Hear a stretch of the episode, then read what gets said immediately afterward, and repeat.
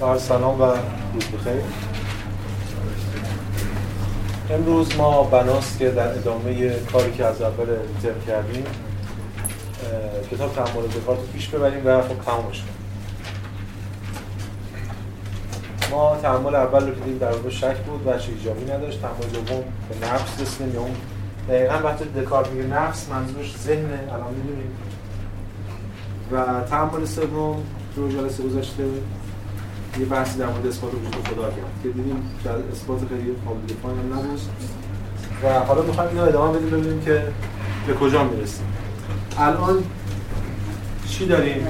الان فقط یه من اندیشنده است در خلا. که هیچ بدنی هم نداره جهانی هم نداره. و یه خدا. می‌خوام ببینیم آیا میشه از همین من خدا رسید به اثبات اجسام و اون فیزیک؟ مسیری که دکار داره طی می‌کنه. در مورد حقیقت و خطا یه مقدمه میگه و بعد میره ماهیت جسم و بعد وجود جسم. می‌خوام این دکار چگونه وجود جسم رو اثبات کنه هر جلسه من گفتم دوباره هم میگم به خاطر دائما تو ذهن ما این تلنگر بخوره که یه موقع است ما می‌خوایم بیایم اثبات جهان و وجود و خدا و اینا رو از طریق دکارت بخونیم که بهش باور پیدا کنیم. اون وقت کوچکترین خلالی ما باید مچش بگیریم و خدشه وارد کنیم. اما این موقع است من میگم این استدلال اصلا همه رو هوا. ما باید ببینیم چه دستاوردی داشته برای ما برای امروز ما چه ترمی چه ایده هایی و ترم هایی ازش در اومده. اونجوری باید بخونیم. اون وقت دقیقاً برعکس میشه. میگه چه ایده هایی می‌تونه ازش بکشیم بیرون؟ نه کجا می‌تونیم مشتش رو بگیریم. واقعا کتاب تعاملات دکارت به لحاظ فلسفی همون که خود شما ترجمه کردین دکارت کتاب خیلی قوی نیست. استدلالش همه خدشه داره برخلاف فیلسوف ترم ولی به هر حال ما هدفمون اینه که مسیر روندی که دکارت کرده پیش بریم خب. حقیقت و خطا. هر فیلسوفی باید در مورد حقیقت و خطا صحبت هر فیلسوفی باید بگه که وقتی میگه یه چیزی درسته یه چیزی غلطه منظورش و چه روشی داره برای تفکیک اینا دکارت هم تعامل شامل در مورد پرانتزی تو فرند استدلالشه که می‌خواد در مورد حقیقت و خطا صحبت کنه. همون اولش به حال کمک می‌گیره از اون ایده که جلسه قبل هم ازش استفاده کرد یعنی خدا. خدایی که کار نیست. ببینید در همین تعامل چهارم اولش پاراگراف اولش که در مورد روزهای گذشته صحبت می‌کنه. پاراگراف دوم که میشه خط آخر صفحه 72 میگه که اولا آن دارم که محال است خداوند هرگز مرا فریب دهد. چون هر گونه فریب و نیرنگ خود حاوی نوعی نفس است. پس خدا کار نیست چون فریب نفس حالا این بحث دیگه با به پیش صحبت کردیم. و هر چند به نظر می‌رسد که قدرت بر فریبکاری خود نشان هوشیاری یا توانایی است اما بدون شک قصد فریفتن دلیل خبث ذات یا ناتوانی است. و بنابراین وجود این دو در خدا محال است. یکی یکیش پس خدا فریبکار نیست. دو من یه قوه فهم درونی دارم. استعداد خاصی برای حکم کردن در خودم تجربه می‌کنم که بدون شک آن را همچون همه چیزهایی که دیگر دیگری که دارم خدا داده و چون محاله که خدا بخواد منو بفریبه قطعا چنین قوه‌ای هم به من نداده که منو بخواد به خطا بندازه. مشروط بر اینکه من اون را درست به کار بندم پس خدا فریبکار نیست ولی منم یه قوه‌ای دارم برای حکم کردم دوست دارم بگم آدمو جهان حکم کنم ادعا کنم گزاره بگم. حرف بزنم هر کس و چون خدا فریبکار نیست و خدا اون قوه داده من از این حرفا پس خدا نمی‌خواست منو فریب بده. اون قوه اساسا فریبنده نیست. به شرطی که من درست به کار بندمش. اینجا می‌خواد بگه درست به کار بستن چیه؟ به چه معناست؟ یعنی با یه در واقع برای اینکه اون قوه حالا هر قوه که من دارم حتی اگه خطا پذیر هم باشه باز میشه بهش اتکا کرد. به کمک روش. کتاب گفتار در روش مثلا دغدغه‌اش همین ما می‌تونیم به روشی برسیم که بتونیم حقیقت رو از خطا جدا کنیم و دکارت می‌خواد اینو الان نشون بده یه سری بحثایی می‌کنه که حالا بچش کلامی یه بچش هم به درد بحث ما می‌خوره. این است که انسان مثلا این پارامتر صفحه 73 میگه میگه که 5 خط مونده به آخر 6 خط مونده به من به یک معنی واسطه هستم میان خدا و آدم میان موجود متعالی و عدم. طوری قرار گرفتم که از آن حیث که موجود متعالی مرا وجود آورده واقعا چیزی در من نیست که مرا به خطا سوق اما از اون حیث که عدمیم خطا می‌کنم. این حرفو یادآوره. حالا منکر وجود که هست اصلی وجودی. بله اصلی وجودی بین عدم و وجود مطلق ولی نه نکته دیگه می‌خواد بگیم شبیه همون بحثی که ما قبلا در مورد شر داشتیم. انسان اختیار داره. از این حیث که انسان مخلوق خداونده شر نیست. از این حیث که اختیار داره یعنی از خودش انجام میده می‌تونه شر رو انجام بده. این یعنی شر بچه عدمی داره. اینم همینطوره. از این حیث که انسان مخلوق خداونده خطاکار نیست. چون خدا خطا کار نیست. ولی از این حیث که انسان در واقع از آن خودشه و جداست از خدا می‌تونه خطا هم بکنه. به چه شرطی؟ به شرطی که اونو اشتباه به کار بگیر اون ابزاری که داره رو. مثلا میگه میگه اما اگر خودم رو از اون حیث نظر بگیرم که بچی از آدم یا وجود هم سهمی دارم یعنی از آن حیث که خود من موجود متعال نیستم و چون خود را در معرض نقاصی بی شما می‌بینم اگر دچار خطا نشوم جای از دچار خطا شوم جای تعجب نیست. من سری نواقصی دارم. پس اگه خطا کنم عجیب نیست. بخاطر من کامل نیستم موجود متعالی که من نیستم. پس یه بچه خدایی دارم من یه بچه عدمی که اون بچه خطای من از اون. حالا من یه چیزی در خودم می‌بینم. خطا ناشی از چیه؟ ببینید. صفحه 74 خط اول. میگه پس می‌بینم که خطا به عنوان خطا همون ارور که لاتینش هم همیشه است با همین. خطا به عنوان خطا چیزی واقعی نیست که به خداوند مرتبط باشه بلکه نقصی که حالا من دچارش میشم لازم نیست خداوند به خصوص قوه‌ای به من داده باشد. بلکه منشأ خطای من این است که قوه‌ای که خداوند برای تشخیص ثواب از خطا به من داده نامتناهی نیست. من یه قوه‌ای دارم که می‌تونه تشخیص بده درست و از غلط. این قوه من نامتناهی نیست. و هم داره خیلی جا دچار خطا میشه حالا این دقیقا صورت بندیش یعنی چی؟ گام به گام دکارت میاد جلو با همین بحث. دکارت قوا رو تفکیک می‌کنه. میگه ما دو نوع قوه داریم. یه قوه در واقع فاهمه. که همون می‌تونه اسمشو بذاریم ادراک می‌تونه اسمشو بذاریم همون حس. حتی تعقل هم میگم بعضیا. چون خود فاهمه در واقع اینتלקتوم دیگه. اینتלקتو از اون نه یه قوه دیگه دو قوه. یه قوه دیگه دارم اراده. این قوه من تجربه می‌کنه این قوه من حکم میده. تصور و تصدیق. من یه چیز رو می‌بینم. این در رو می‌بینید شما. که باز شد. شما رو تجربه می‌کنید. ولی وقتی میگم که این در رو می‌بینید هم دارم دارم ولی میگه این در این در سفیده است این در باز شد همه مال اینه. مال اراده است. مال حکم. حکم میدم. قبلا اشاره کرده بودیم. اینه که حکم این دو تا قوا. این قوا رو اصلا جدا می‌کنیم. گام به گام می‌خوام ببینیم که دکارت داره می‌خواد خطا رو در بیاره این وسط دیگه. تفکیک قوا. خب حالا سوال منشأ خطا چیه؟ منشأ خطا یا فاهمه است یا اراده؟ دکارت می‌خواد بگه منشأ خطا فاهمه نیست. یعنی این نیست که خطا می‌کنه. این خیلی نکته مهمه. یعنی کتاب فلسفه مسئله اینه که بالاخره یا لو بکنم خیلی ساده کنم که حس خطا نمی‌کنه ما همیشه میگیم حس خطا می‌کنه بله حس خطا پذیر. یه کار میگه حس خطا می‌کنه. حس دستگاه دیگه. چشم من حالا یه ماجرای بود اتفاق می‌تونه نوری میاد بهش می‌رسه و اونو می‌بینه. چشم من تو این دستگاهی که هست خطا نمی‌کنه. بلکه کار خودش رو داره انجام میده به درستی. اگر من در بیابان سراب می‌بینم چشم من خطا نکرده. چشم من یه جوری دستگاه دستگاه دیگه. آب ببینه. همونجوری در واقع نشون میده که سراب می‌بینه. که نور خورشید می‌خوره به شنها میاد بهش می‌خوره به چشم یا مثلا چه می‌دونم الان من یه رو بکنم تو این آب. ماژیک شکسته به نظر من می‌رسه. آیا چشم من خطا می‌کنه؟ نه چشم من داره می‌بینه. چشم من که تعیین نمی‌کنه که چی اون چیزی که من دارم می‌بینم ماژیک به مسابقه چیز شکسته است. خب معلوم من دارم اونو می‌بینم. چشم من داره اونو می‌بینه. کی خطا اتفاق میفته وقتی من بگم آب می‌بینم در صحرا؟ وقتی من ببینم بگم این ماژیک شکسته است. چون من شکسته میبینمش. این خطاست این کار اینه. کار اراده است نه کار حس. حس میگم مثل دستگاه مثل ماشینه. کار خودشون می‌کنه همیشه. الان در قولشون می‌کنه البته. فاهمه و حس متناهی محدودیت داره. اراده نامتناهیه. یعنی محدودیت نداره. شما می‌تونید حکم بدید راجع به همه چی.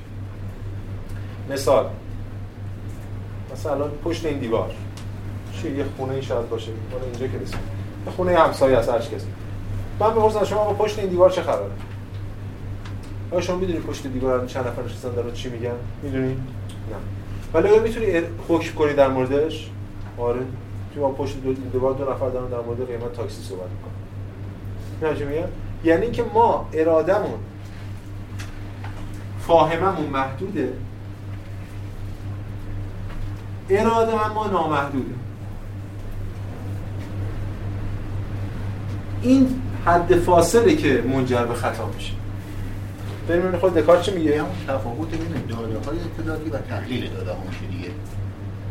داده های اطلاعاتی همیشه درسته؟ ولی بله. تحلیل شما می‌تونه درست باشه یا غلط باشه؟ حرف دکارت این است که تحلیل ما می‌تونه منطبق باشه بر داده هایی که می‌گیریم.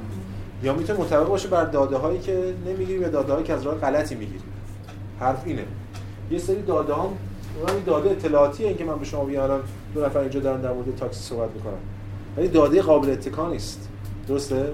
ببخشید. یعنی دکارت معتقد است که ممکنه اصلا ساختار اون تحلیل شما مشکل داشته باشه؟ نه این اونم درسته؟ آره دیگه آره. ولی روش من شما می‌تونید بهش اتکا کنید. حالا ببینید چی میگه تا هنوز بزنیم.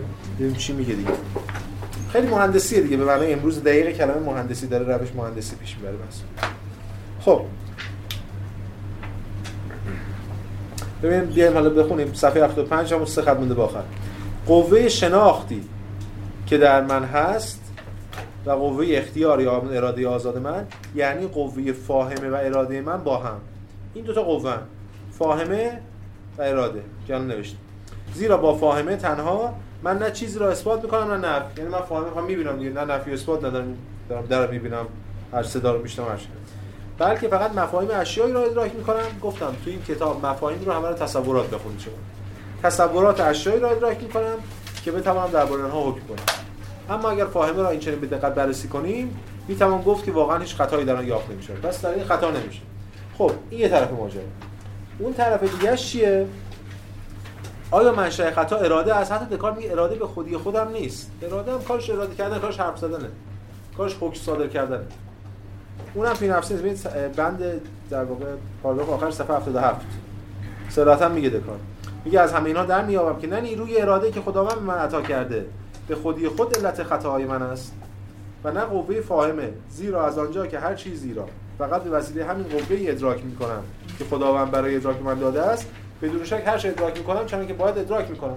و محال است دارم دوچار خطا شدم. هر چه ادراک می‌کنم دارم ادراک می‌کنم. خب پس خطا چیه؟ پس منشأ خطاهای من کجاست؟ منشأ خطا فقط این است که چون میدان اراده بسیار گسترتر و دامنه دارتر از فاهمه است من آن را در درون همان حدود خودش محدود نمی سازم بلکه آن را به اموری هم که برایم مفهوم نیست توسعه می دهم و چون اراده به خودی خود نسبت به اون این امور یکسان است آسان به خطا و گناه میافتد و شر را به جای خیر یا خطا را به جای ثواب برمیگزیند. و همین باعث میشه مرتکب خطا شود. این اراده من گسترده است مرزهاش فاهمه من محدوده مرزهاش. حالا اگر من برای حکم دادنم بیام به فاهمه اکتفا کنم می‌تونم بگم حکم من حقیقت اما اگر بیرون از فاهمه باشم می‌تونم بگم این در واقع همیشه خطاست. حقیقت در واقع روش رسیدن به حقیقت این است که اراده رو محدود کنیم به فاهمه. مسئله این است که ما می‌تونیم در مورد هر چی حکم کنیم. من می‌تونم شما میگم در سیاره مشتری در عمق 100 متری زیر زمین دو تا آدم فضایی دارن با هم دیگه منچ بازی می‌کنن. میشه گفت الان من گفتم این داستان دیگه ولی مسئله این است که تا وقتی که اون تجربه نکنیم نمی‌تونیم بهش بگیم حقیقت.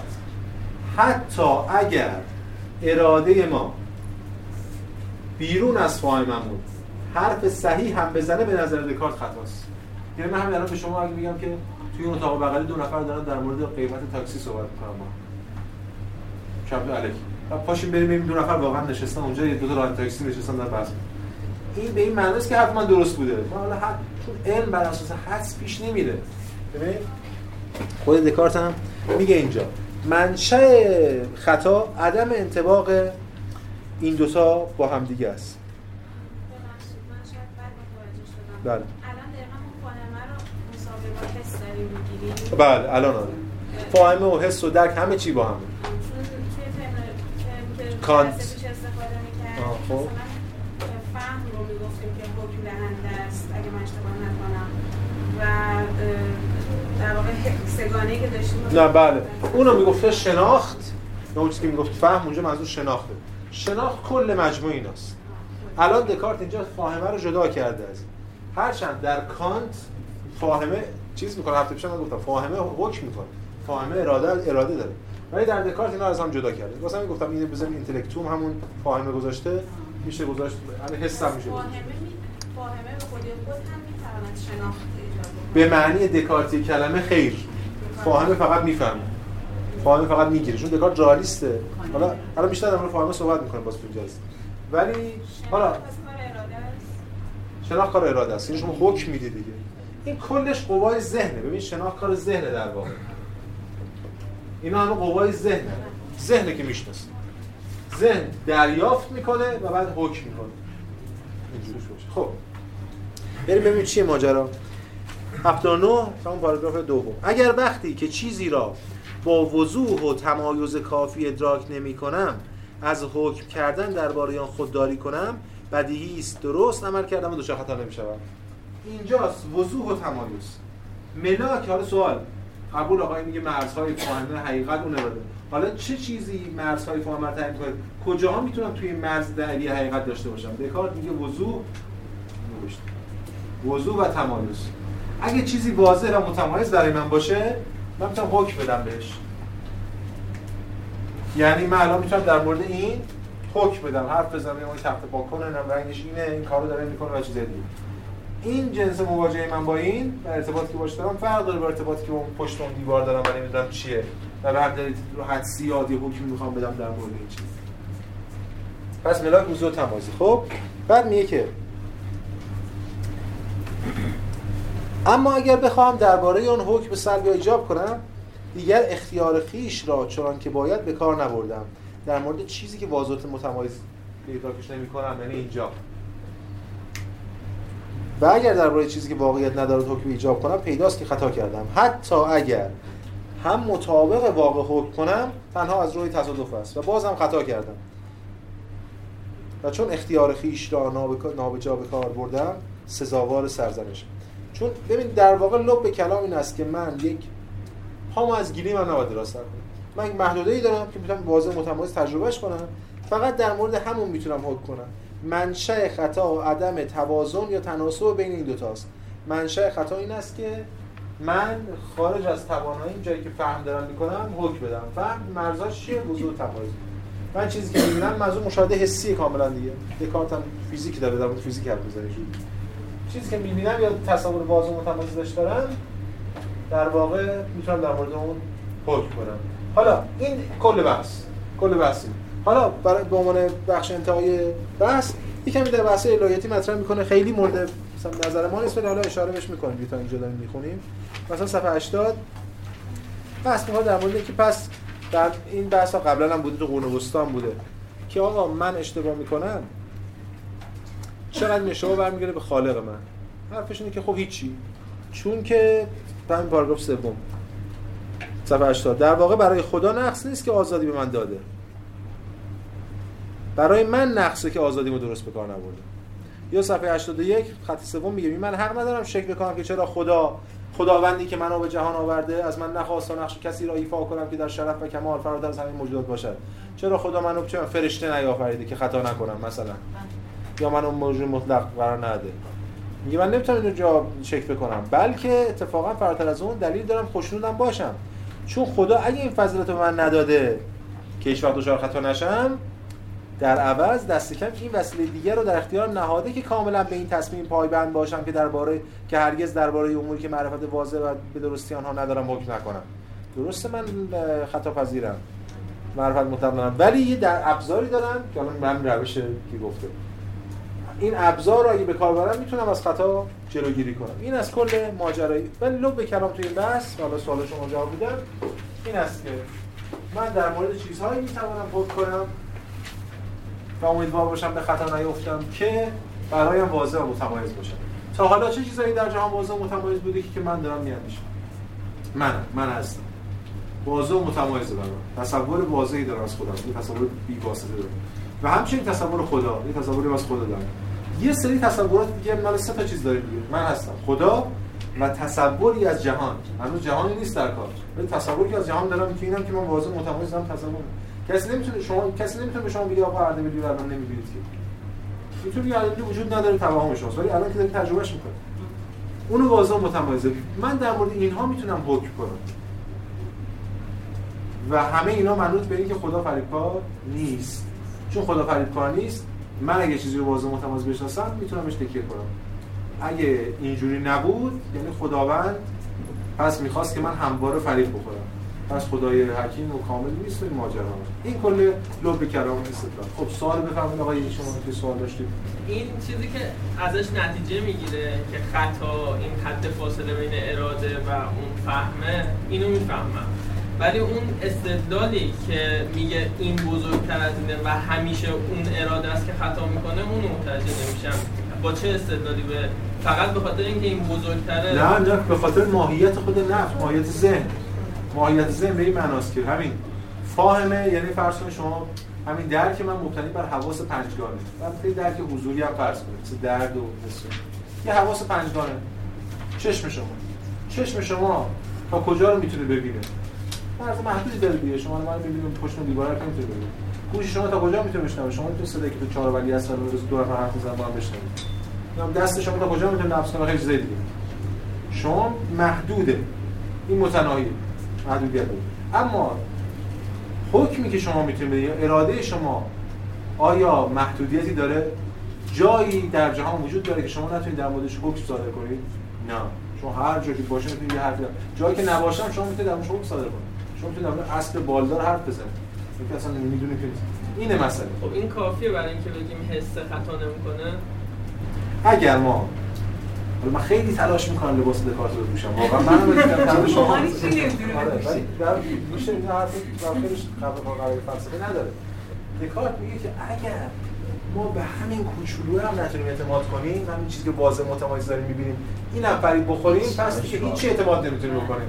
پس اون خدای حکیم نبوده ما رو فرید فرید بخوریم اینجوری توجیه بفهم این حالا ادامه همین حرف آخر دوست منم. فرض کنیم که آیا دکارت داخل اون دایره خطا رو میپذیره اونجا یعنی فرض کنیم که ما یه جایی اشتباه کنیم. یعنی من واضح متمایزم برام بوده؟ نه. حتی اونجا که برعکسش اگه ما درستم می‌گفتیم خطا محسوب می‌شد داخل اون دایره حتی اگه خطا می‌کنیم حقیقت محسوب میشه. خطا نمی‌کنیم خطا نمی‌کنیم ببین مثال بزن. مثلا دکارت مثال می‌زنه اصلا. یه جایی گفته که یه نفر بیماری داره که داره یه نفر اونجا اضافه می‌بینه. بعد میگه من حسم داره می‌بینه. در که اون خطا می‌کنه اون داره میده. میگه این آدم اینجا وسط وایساده مثلا. حالا یکی واضح متمایز داره که اون وسط می‌بینه؟ بیماری هست که من دارم این واضح وسط می‌بینم. شیزوفرنی. خب وقتی من می‌بینم من دارم حکم خب، اون که عقل مشترکه. اون که عقل مشترکه. اشتباه نمی‌کنه. ولی درکم داره میگم هست. و این داره خطا می‌کنه. داخل اون دایره است. حالا اونجایی که من دارم خطا می‌کنم چون داره اون خب الان دکارت. باشه. الان دکارت که هنوز حتی توی بخش تخیل ما اشاره می‌کنه به این چیزا. مثلا شما یه چیزی رو از دور استوانه می‌بینید میرید میرید مثلا چهار گوشه. اون واضح متمایز نبود. اینجوری ردش می‌کنه. ولی اگر چون دکارت هم بحث وجود خارجی نداره. اگر اون چیزوفرنیک بیمار چیزوفرنیک یک چیزی رو واضح متمایز ترجمه می‌کنه مثل ما مثل انسان دیگه می‌بینه اون چیزی که مثلا مثلا شما همونجوری که الان منو منو می‌بینید الان شما. همونجوری که من مثلا یکی دیگه همینجا می‌بینه. تا حالا برای دکارت واسه تا حالا برای دکارت اگه با همین منطقش پیش بریم اون باید بخشی از علمش میشه اون هر جایی خودش حقیقت بله. تا حالا با این منطق چون جسمی که مطرحه مثلا برای اون که داره می‌بینه. بله داره می‌بینه دیگه. اون تجربهش مثلا امتداد داره می‌کنه. یا بحث دیگه. بپرسین ایشون میگه محدوده خطا. به حال اراده تحلیلیه دیگه درسته کارش داده های اطلاعاتی تحلیل می‌کنه. خب تو اون محدودی خطا داده های اطلاعاتیش حالا اراده تحلیل نمی‌کنه یه ذهن داره تحلیل می‌کنه. حتی بخش از این تحلیل می‌تونه به خود فاهمه برگردونه. ولی مس اراده کارش حکم کردن. حکم دستور میده. این حکم بر اساس این تحلیل انجام میشه. میگه این تحلیل اگر فقط بر اساس این مجموعه داده ها انجام بشه خط حقیقته اگه بر اساس خارج از انجام بشه خطاست. اینجوری بود. ذهن ذهن یه دستگاه کلیه دیگه. خب باشه این محدودی که مشخص کرده تمام حواس پنجگانه است. درسته؟ وضوح و تمایز. حالا شما از وضوح تمایز چی می‌فهمید؟ حواس پنجگانه‌شو می‌فهمید. یعنی این ماژیک که ما داریم میگیم حالا این ماشین ماژیک الان برای شما واضح متمایزه بعد من اینجا بکنم واضح متمایزه 5 متر ورتر برم 10 مرزش کجاست؟ نمی‌دونیم واقعا. با مرز رو بگی بفهم این یکی یکی مثل حواس درونیه. شهود یعنی؟ درد. مثلا درد. من سوزن میزم دست شما. و میپرید. احساس واضحی دارید از درد. ولی این احساس متمایزه. بعض ما اینجوری نیست دیگه. مثل بچه گوشنش گریه می‌کنه. گشنگی رو برای گشنگی میگم می‌خوام بگم که این احساسا می‌خواد مبهم باشه متمایز نباشه. ولی به هر حال دکارت معتقد احساس متمایز متمایز درونی هم داریم. مثل خود خدا. مثل من. به تصور واضحی دارم از خودم. اینجوری. بفرمایید از نظر دکارت این فاهمه همه نوع انسان مشترکه. بله بله. یعنی نه ماجرا واسطهشون هم همینه دیگه. یعنی دکارت اگه کسی در کنار همه آدما برگرده بگه نه تا اینجا به طور کلی. بگه من این چیز دیگه می‌بینم اینجا اونو تردش می‌کنه. یعنی سرکوبگری سرکوبگری مدرن دیگه. مدرن از دلش استعمار هم در میاد و همین کارا هم کردن دیگه. همین میشه فوکوی خون در مورد اینکه چجوری تو همین دوران داره اون بحث در واقع سرکوب و مجنون و دیوانه خونشون تاون و وبا داره از بین میره و بعد جنون داره به شکل می‌گیره و دیگران به اسم مجنونان دارن ترد میشن. توی همون جزان خونه ها دارن نش نگهداری میشن. همین است دیگه. میشه استعمالی نقد یعنی پس استعمالی هم از نظر فلسفه دکارت خوب و بد کاملا از هم جدا هستن بله. و قابل تشخیص هست. یعنی نوع بله. انسان می‌تونه البته الان در مورد خوب و بد حرف نزنیم هرچند این مثالی در مورد خیلی روش در مورد حقیقت و خطا داریم صحبت چون دکارت در دارش اخلاق نیست در دارش علم. اینجوری. خب یه نفر تا سوالش بس بفهم حس خطا نمی‌کنه چون حکمی نمیده. حس مثل دستگاه. سنسوره.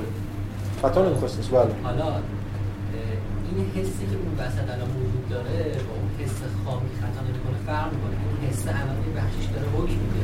این که دیگه می‌تونه خطا بکنه.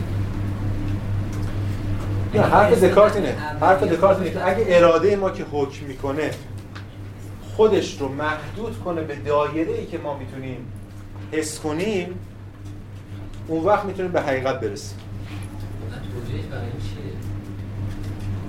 توجیهش اینه که ما یه دستگاهی داریم. ببین توجیهش اینه دیگه همون خدمت شما. ما یه حسی داریم.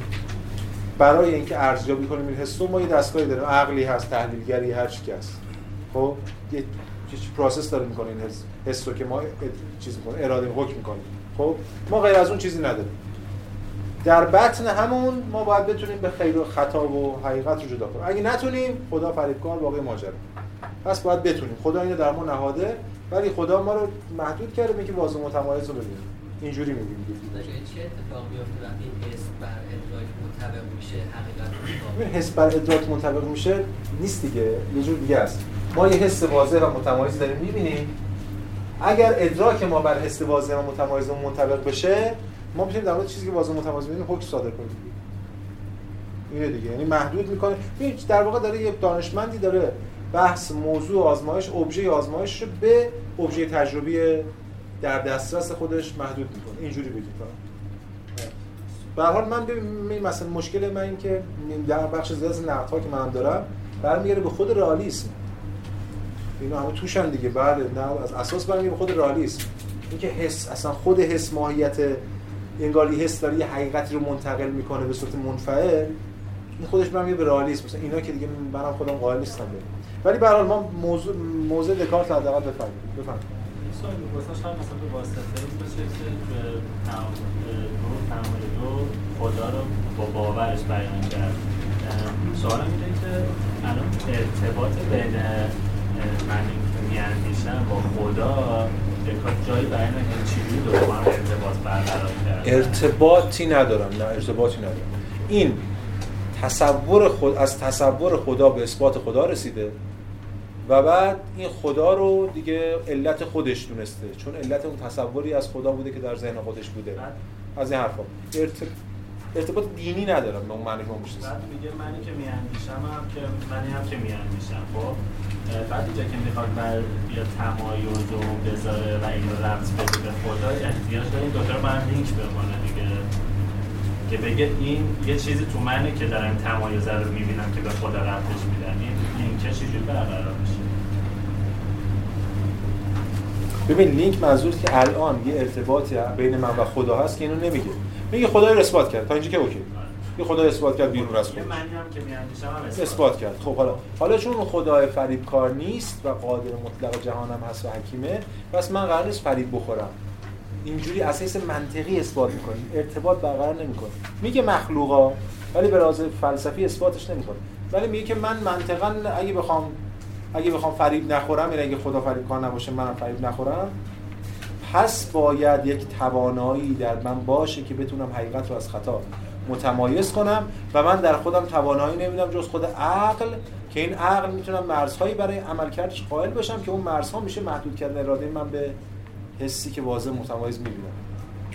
در حال واقعا در بخش دو تا نقطه است؟ نقطه اونه یه نقطه ای ولی دوباره اینجا باورش آورده که این نقطه اونه که این نقطه رو به من داده. بعد من می‌تونم تمایز ایجاد بله بله. هر که دکارت اینجا بله هر که دکارت میگه مخلوق من مخلوق اون خدام یا این در مخلوق اون اثبات نمی‌کنه. اگه منظورتون که علیت وجودیه که بین خودش و خدا برقرار کرده بله منم نمی‌دونم. ولی اثبات کرده خدا رو وجود بیرون از خودش فقط با اراده خودش فقط با تصور خودش این کارو کرده.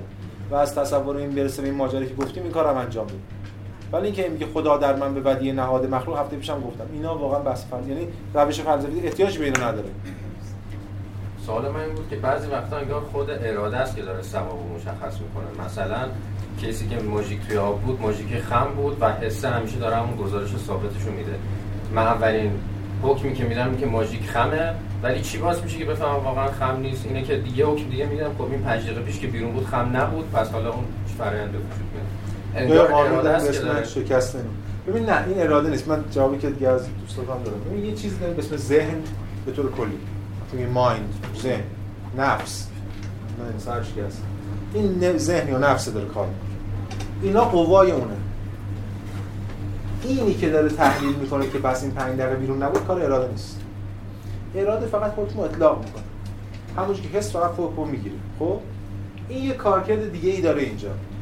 کم برمیگرده بخشش به فاهمه تعقل حتی تخیل که ما هنوز واردش نشدیم برای چند دقیقه دیگه حرف بزنیم و چیزای دیگه.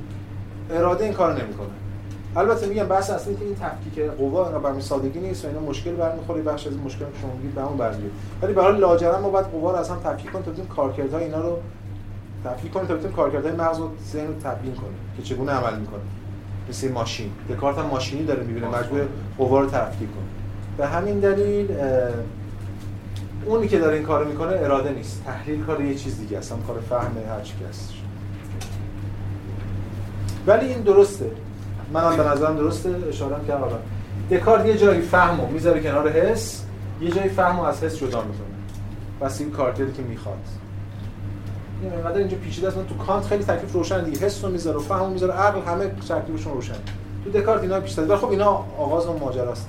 خب شما بپرسید ما گفتیم که توی تعامل دوم گفتیم که در واقع اون حالا اگه اسمش بزنم انقلاب دکارتی گفتیم اینجاست اونجا که در واقع این سوژه مدرن شکل می‌گیره و اینا. وقتی که تا اینجا خوندم و داشتم فضای اون موقع رو مجسم کردم وقتی کلیسا داره اینا رو می‌خونه من به نظرم میومد خب تا اینجا می‌تونه تحمل کنه ولی به اینجا که می‌رسه اینجا رسما اساس کلیسا رو داره میریزه و اینکه داره میگه که شما فقط در فاهمه حکم بدید. پس اون چیزی که مثلا از انجیل داره میاد آیا انجیل جز فاهمه است؟ بله درست شما درست. یعنی می‌خوام بگم پس انقلاب اساسی برای اون زمان یعنی این قسمت خیلی انقلابی بوده. بله درست. ببینید اون چیزی که ما امروز بهش میگیم پوزیتیویسم. اوج افراط همین پوزیتیویست قرن 20 م مکتب حلقه وین و اینا همین رو می‌گفتن دیگه. آقا اینا همه مهمله چون اثبات پذیر پذیر نیست مثلا همسایه بغلی اون سیاره. اینجا که ما میگیم اثبات پذیر حالا پوپریش بگیم اثبات پذیر پذیر هر چیزی. این میشه مرزهای من باید محدود بشه بگیم. اینا مهمله اینجا فقط. در دلیل فلسفه در واقع میشه فلسفه علم چون علم تجربه. آره. یا کانت هم در واقع همین رو میگه اصلا کانت مثال جزیره می‌زنه. حالا ما می‌رسیم بهش یه جزیره امنیه این علمه. بیرون این طوفان ها و فلان ما. خب مسئله که این مسیری که طی شده همینه. بله اینا بخشی از اون میراث دکارتی خب سوال آخر شما بفرمایید فاهمه با کردن متفاوته. بعد اونجایی که ما توی فاهممون میریم به سمتی که یه چیزی رو متمایز کنیم خب این که باش حکم بله. خود فاهم بله. میام ایدالیسم همینه دیگه. این فاهمه در ذات خودش حکم داره میده. منم موافقم با بله. ولی حالا ما کار به اون نداریم. شما دارین نقد یکم پیشرو می‌کنه نمی‌خوام الان خارج بشیم ما داریم می‌خوایم می‌خوایم فکر کنیم که دکارت داره تلاش می‌کنه حالا هر تلاش می‌کنه درست یا غلط موجه یا ناموجه که اراده رو محدود کنه به تجربه حسی واضح متمایز. این برای ما کافیه. ولی نقد شما درسته دیگه. این نقد بعدا خیلی مطرح میشه میشه نقد شما مطرح خب. بله. این دکارت دغدغش اینه که از اول جلسه هم گفتیم دغدغش اینه که مبنای فلسفی برای فیزیک فراهم کنه. دنبال اینه که معنای ماده رو تبیین کنه. و بعد از در این معنای ماده بتونیم فیزیک مبتنی برای این ماده. دغدغه دکارت در جوهر ماده رو حالا امروز در صحبت امتداد میگه امتداد کمیت پذیری همون آماده برای فیزیک. حالا این وسط این فرمولای متافیزیکی داره میچینه. اگه چهار تا سوراخ داره چهار تا بالا پایینش به هم نمی‌خوره و اینا دکارت اینو یه جوری جمع کرده دیگه. که هم کلیسا ناراحت نشه هم بحث در خدا و نفس مطرح کنه هم به فیزیکش برسه هم که مباحث متافیزیکی هم مطرح کرده بشه ولی در نهایت من اینجا دیگه هم بحث کردم در دکارت. در نهایت شما وقتی می‌خونید کتاب تأملاتو مثل فیلسوف بحث نمی‌کنه مثل مهندس بحث می‌کنه مثل کسی که از بیرون فلسفه اومده یه سری بزنه و بره بحث می‌کنه. و حتی ما می‌دونیم دکارت دانش فلسفه اسکولاستیکش اونقدر قوی نبوده.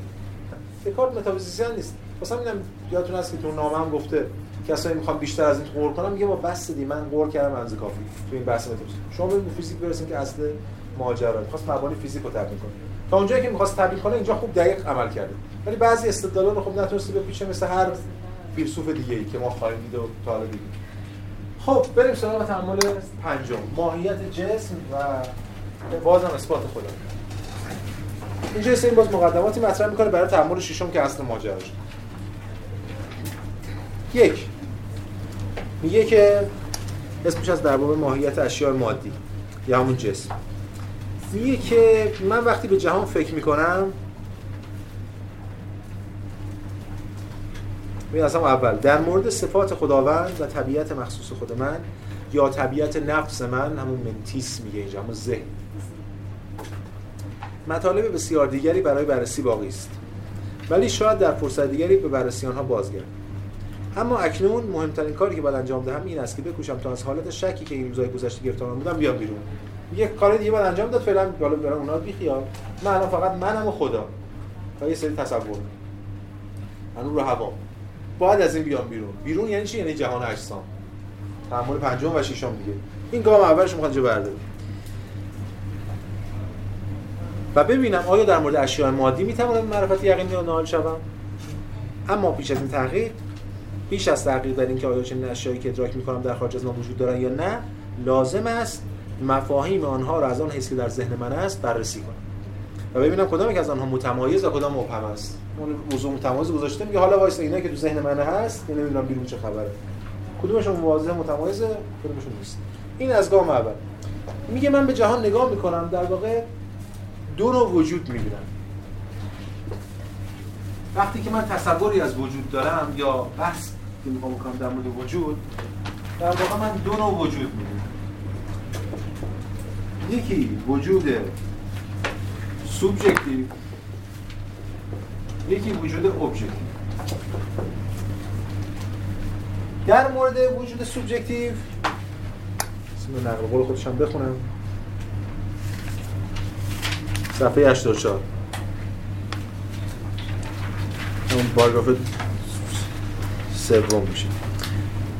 آنچه در اینجا اصلا مهمتر است این است که من بی نهایت مفاهیم از اشیاء خاصی در خود میابم هرچند ممکن است در خارج از ذهن من اصلا وجود نداشته باشم اما نمی‌توان آنها را عدم محض نامید. شاید این تصوری که شما الان از من دارید بیرون وجود نداشته باشه.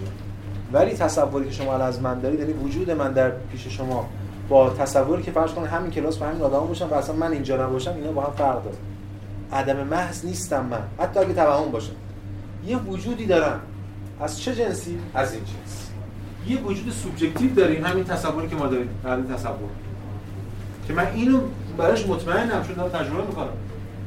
یه وجود objective داریم آیا اردبیلی واقعا اون بیرون مستقل از ما وجود دارد یا نه اینو هنوز هیچی در موردش نمی‌دونیم این بحث فصل یا تأمل ششم تأمل بعدی. ولی فعلا در مورد ماهیت اشیا می‌خواد صحبت کنیم در مورد همین وجود سوبژکتیو میگه که همین ادامه بحث.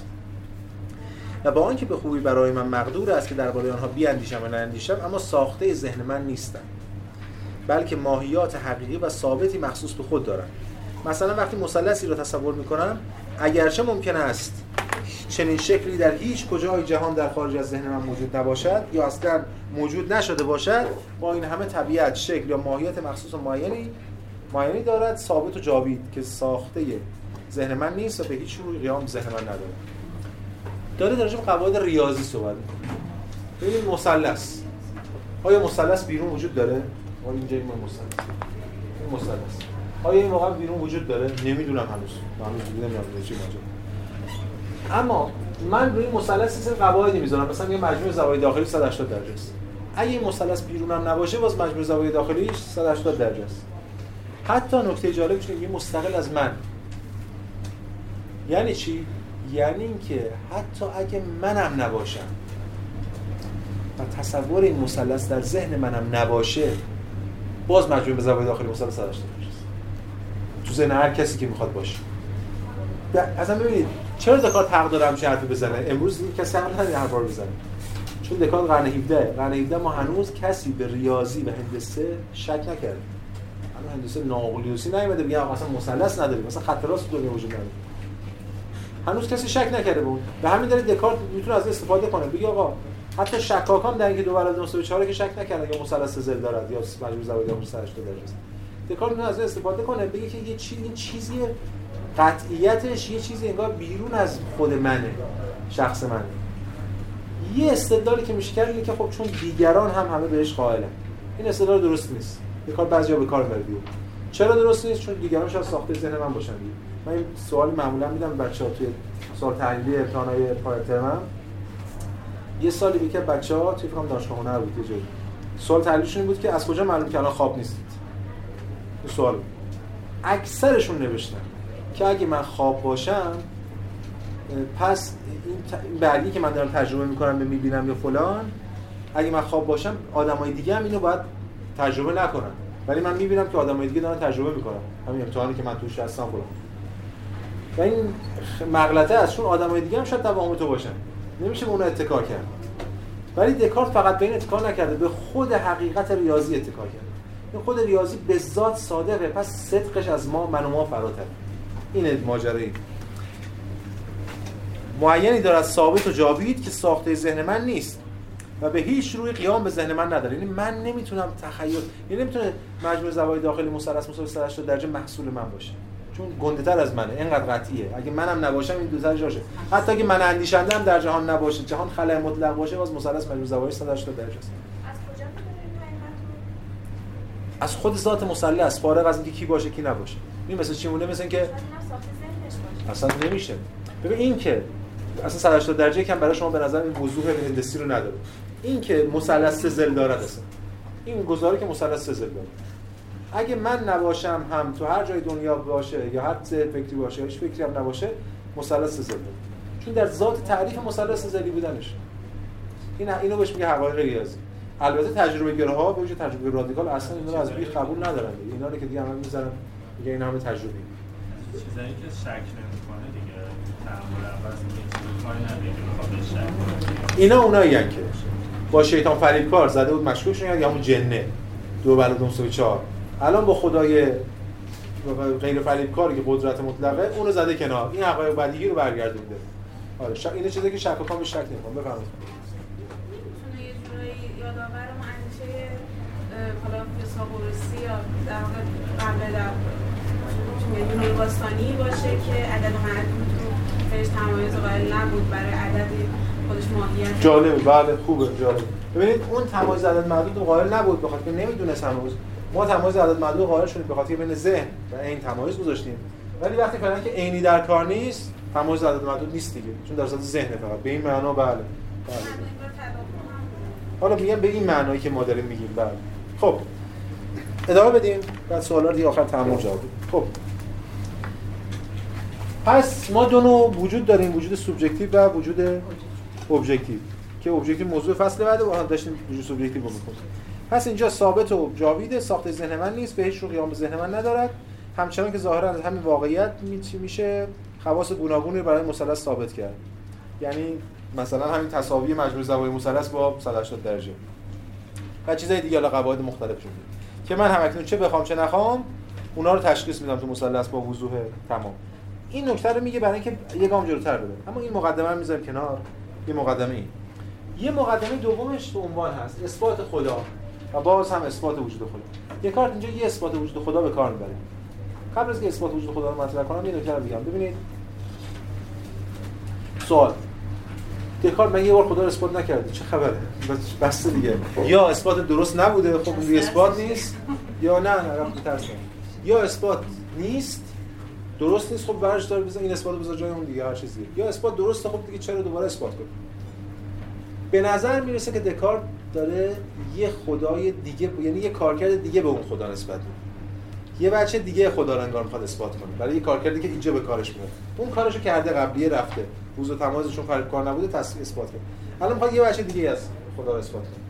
برهان اثبات وجود خدا چیه؟ من از روی متن می‌خونم ولی قبل از اون یه توضیح خیلی ساده میدم. برهان اثبات وجود خدا قوی تریه نسبت به برهان اول که واقعا برهان خیلی ضعیف ولی از اون طرف هم بالا نقدهایی هم بهش مطرح اما در نهایت خواهم گفت که چقدر مهم این برهان اثبات وجود خدا به کار. یعنی برای آیندگان میشه. خب.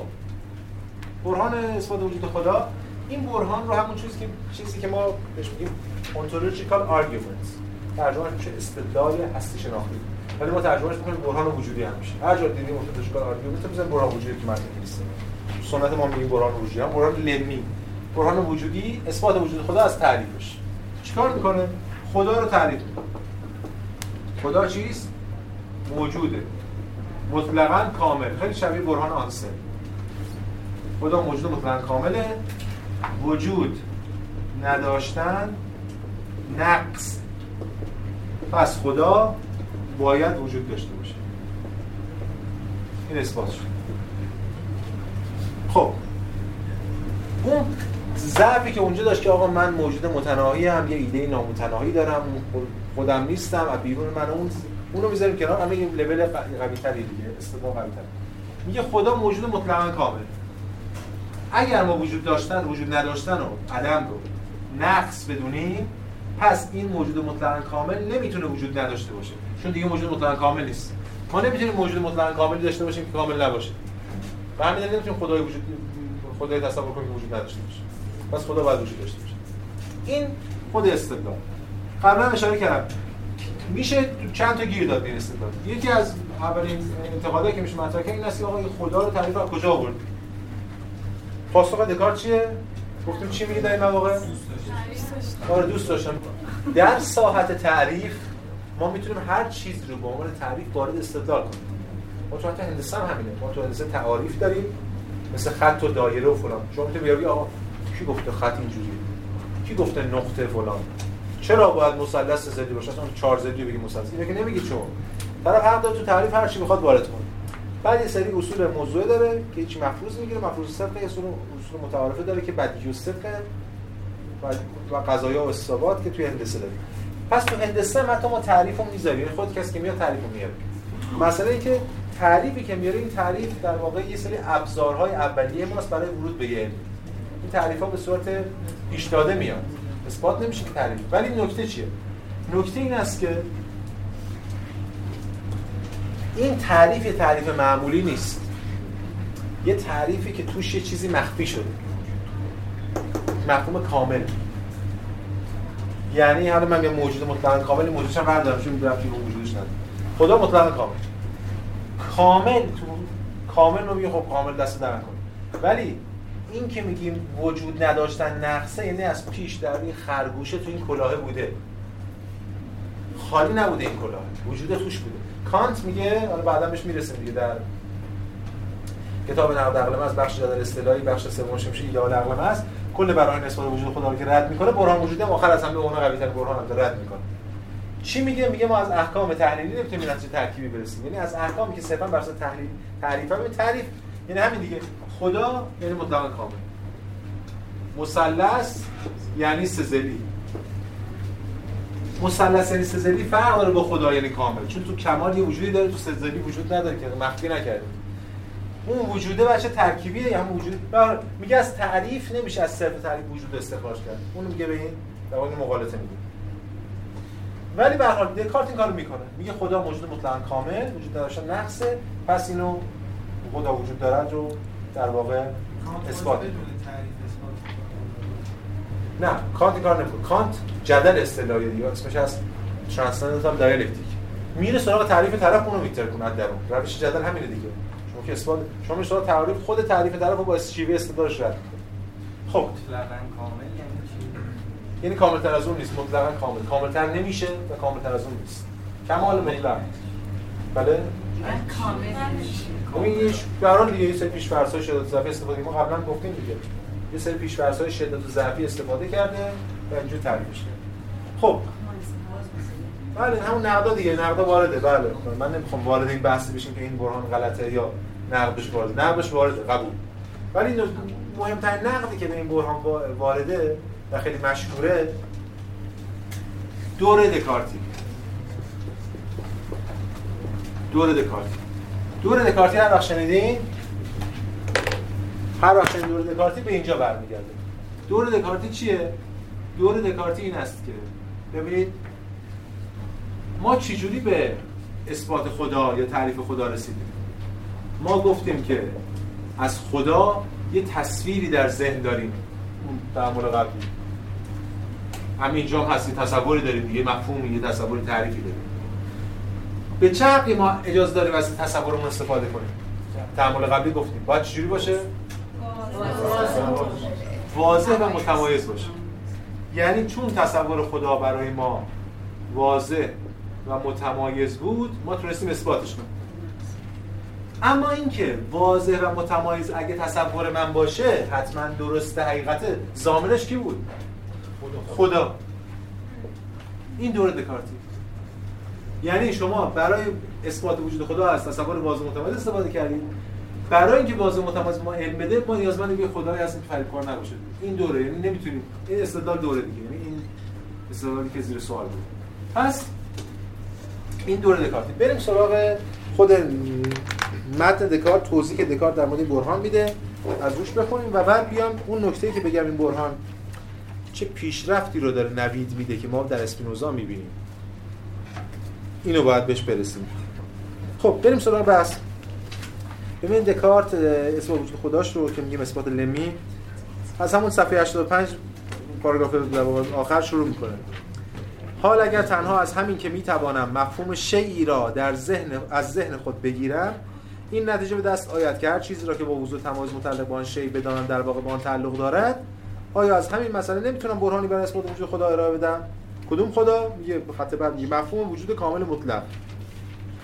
انتی سوم پرفکتی پرفکت مطلق. این مفهومی که در واقع داره اینجا. خب بریم ببینیم چی میگه دکار صفحه 86 رو بخونیم ببینیم. ببینید میگه که 86 خط مثلا 5 5 6 وقتی با دقت بیشتر درباره خداوند میاندیشم با وضوح می‌بینم. که وجود از ماهیت خداوند به همان اندازه امتکاک ناپذیر است که تساوی مجموع سزاویه با دو قائمه از ماهیت مثلث. یعنی اگه من به این دقت کنم می‌بینم اگه خدا رو بهش بیاندیشم من مطلق کامل می‌بینم اصلا امکان نداره وجود نداشته باشه.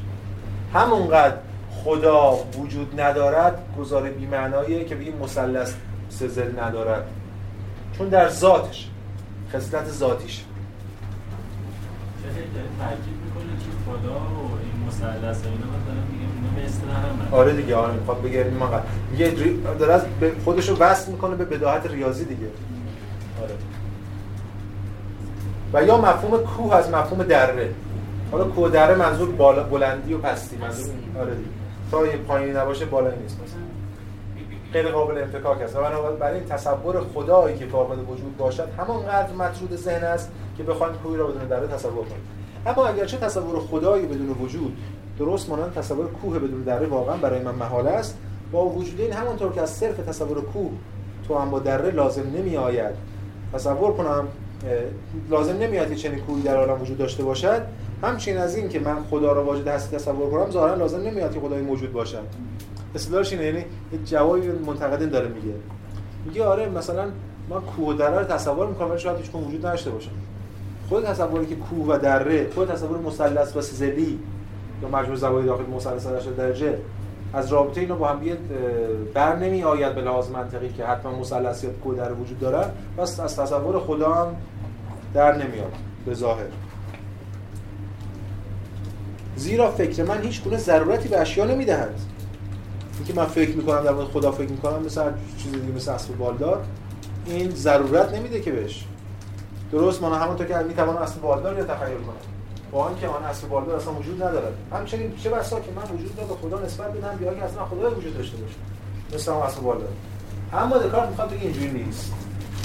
چون تصور وجود در ذات خداست. ولی تصور دره چه وجود در ذات دره نیست. یادتونه برهان های آنسل دعواش با اون پدر گونیلو در مورد پیش زیباترین جزیره. اون گفت زیباترین جزیره باید وجود داشته باشه. آنسل میگه مثلا ربطی نداره به زیباترین جزیره. خدا در ذاتش وجوده دره که در ذاتش وجود نیست مثلثی در ذاتش وجود نیست. بحث ببین بحث در مورد مثلث و سزلیه دره و کوه. خدا و وجوده. وجود بخشی از معادله است که خدا رو داریم در ذاتش قرار همین دکارت دکارت میگه که اما قیاس ملفارق است و در این اعتراض مغالطه نهفته است. زیرا از اینکه من نمی‌توانم کوهی را بدون دره تصور کنم لازم نمیاد که کوه یا دره وجود داشته باشه. بلکه تنها لازم میاد که کوه و دره چه موجود باشن چه ناموجود انفکاکی از دیگر نداشته باشن. انفکاکشون از دیگر به هیچ وجه ممکن نباشه. اما تنها از همین که نمی‌توانم خدا را بدون وجود تصور کنم لازم میاد که وجود از خدا قابل انفکاک نباشد. و بنابراین خدا واقعا وجود داشته باشه. البته ذهن من نمی‌تواند این نوع وجود را تحقق بخشد یا ضرورتی بر اشیا تحمیل کند بلکه به عکس. ضرورت مندرج در خود شی. یعنی ضرورت وجود خداوند است که ذهن مرا وامی دارد تا به این طریق بیاندیشد ضرورت مندرج در خودشه ببین ما یه اصطلاحی داریم. توی گزارهای حملی میگیم دیگه. کانت اشاره می‌کنه تو احکام تعلیلی میگیم محمول از پیش مندرج در موضوع. ما یه حکم حملی داریم. چیز میگه مثلث سه ضلعی است مثلث سه ضلع این موضوع ماست که بهش میگیم subject. این subject با اون subject سوژه فرق داره. ترجمهش هم همیشه مشکل داره حواستون باید باشه. این سابجکت در مورد predicate subject در مورد object نیست. predicate میشه محمول. این هم که نسبته. حالا می‌تونیم سزلی است. یعنی این میاد اینو به این حمل می‌کنه. حالا ما یه موضوع محمول داریم میگیم دیوار سفید است. آیا سفیدی در ذات دیواره؟ خیر می‌تونه دیوار آبی داشته باشه پس سفیدی در ذات ضرورت هم در دیوار سفید نیست. ولی آیا سزلی در ذات مثلث؟ بله. چون نمی‌تونیم مثلث غیر سزلی داشته باشیم مثلث دو یا چیزی. مسئله خدا وجود داره از این جنسه. وجود در ذات خداست. به همین دلیلی که میگه ضرورت مندرج در خودشه. یعنی ضرورت وجود خداوند است که ذهن مرا وامی دارد تا به این طرف بیاندیشم زیرا نمی‌توانم آنطور که اسبی را بدون بال یا با بال تخیل می‌کنم خدا را بدون وجود. یعنی ذات کمال مطلق. ولی نکته من می‌خوام بگم که همین نکته که می‌خوام بگم چقدر چرا این برهان مهمه و چرا پیشروه و چه کمکی می‌کنه به آینده؟ ما در اسپینوزا یه برهان وجودی می‌بینیم که نمیشه ردش کرد. اینجوری که اینا رد می‌کنه. حتی کانت هم نقدی که می‌کنه حالا من همیشه در سوپر کانت رو اونجا میگم. به اسپینوزا وارد نیست این اسپینوزا چیکار می‌کنه؟ اما ترم بعد که کاملا خواهیم دید اسپینوزا یه سطح دیگری از فلسفه رو داره ولی مسئله اصلی این است که ما یک مسیر رو طی کردیم. از ابتدای تاریخ فلسفه از کسرت خدایان و جهان و بعد رسیم از کسرت خدا رسیم به توحید تک خدایی. و حالا هم تک خدایی دارن صحبت یه خدایی برای جهان. یه خدای بیرون جهان که جهان رو خلق کرده و باقی ماجرا ولی در اسپینوزا ما از توحید می‌رسیم به وحدت. یعنی یه خدایی که همون جهان. برهان برهان وجودی در اسپینوزا در واقع اثبات وجوده. خدا خود وجوده براش. وقتی خدا خود وجود باشه معلوم اثبات میشه. شما نمی‌تونید وجودی رو تصور کنید که وجود نداشته باشه. در ذات خودش. ولی اگه وجودی رو تصور کنید اینجا اینجا وجود فقط صفت ذاتی خداوند. خدا عین وجود نیست. کلیسا اونجا اصلا همه چی میریزه به هم دیگه. خدا باید باشه وجود رو این گرایش عرفانی هنوز تو اون قرن 17 و قبلش اکارت تو آخر قرن وسطا و حتی جردان برونو هم نگاه وحدتگرا داره به این معنا که سوزان نمیشه هنوز اون داره ولی می‌بینیم که همین برهان وجودی رو اسپینوزا به نحوی مطرح می‌کنه که اون نقدها دیگه بهش مطرح نیست. حالا این با پیوند می‌خوره با بحث رابطه شما جای خدا وجود عوض کردین حالا از این جهت اون ایده مشترک. خود تسله توی یه نقدی به رواقیون وارد کرد نقد به کی؟ به رواقیون. خب. میگه که بین سه تا حرفی که اینا می‌زنن یه تناقض کار میشه. وحدت گرایی، جمع گرایی و همون توجیه شهر. وقتی که می‌خوام بگم که این درسته این حرف درسته که وقتی که مثلا یه شخص مثل اسپینوزا یا هر کسی که وحدت گرا میشه یه جورایی نمی‌تونه جمع گرا باشه و هم وحدت گرا باشه. یا توجیه یه جورایی نمی‌تونه وحدت آها. وحدت گراست اسپینوزا جمع گراست کاملا. هم وحدت گراست هم بعد توجیه شهر در جهان خیلی مطلقه دیگه. جهان خیلی مطلقه دیگه. میگه چون اگه از دیدگاه سرمدی به جهان همیشه شر واسه اجزاه من به الان می‌گفتم بمیرم. مهم نیست برای جهان خیره دیگه. برای من جزئی یا خانواده من دوست گریه می‌کنم.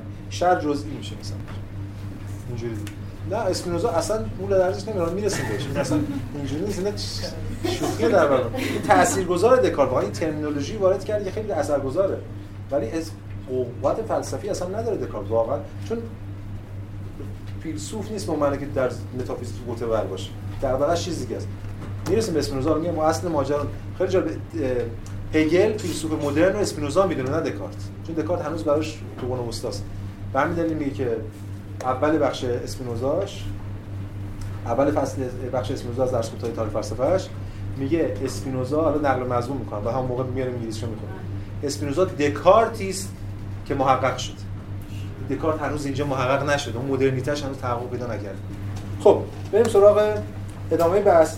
ببین این صفحه 87 آخر تو پاورقه یه خلاصه خوبی از عثمان امین آورده. اونم ببینید دیگه. آقای احمدی خلاصه بود می توانید دلیل رو اینطوری خلاصه کرد. خدا بر حسب تعریف ذاتی کامل. دو وجود کمال است. پس خدا موجود است. این خلاصه لب کلام استدلال وجودی که اینجا دکارت مطرح می‌کنه که یه قدم از استدلال آنسل جلوتره ولی هنوز اون برهان وجودی هستی که ما گفتم بعدا میگیم در آینده اون هنوز محقق نشده. خب اینجا یه سری بحثای صفحه 88 تو اینا می‌کنه. دکارت در مورد انتقال قطعیت در اثبات. اینم به دردش می‌کنه این یه مسئله است دیگه. اینو یه بار برای همیشه هم دارم بگیم. آقا من یه چیزی رو اثبات می‌کنم. مثلا یه مثلث مجموع زوایای 180 درجه است. آیا الان برای شما مثالی که برای جواب شما داشتم همین بود الان برای شما بدیهی و واضحه که مثلث مجموع زوایای 180 درجه است همین الان؟ نه. ولی اون موقع که تو هندسه اثباتش کردیم بدیهی بود. خیلی روشن میشه چه ساعت اثبات است دیگه. تو هم میشه اثباتش کرد.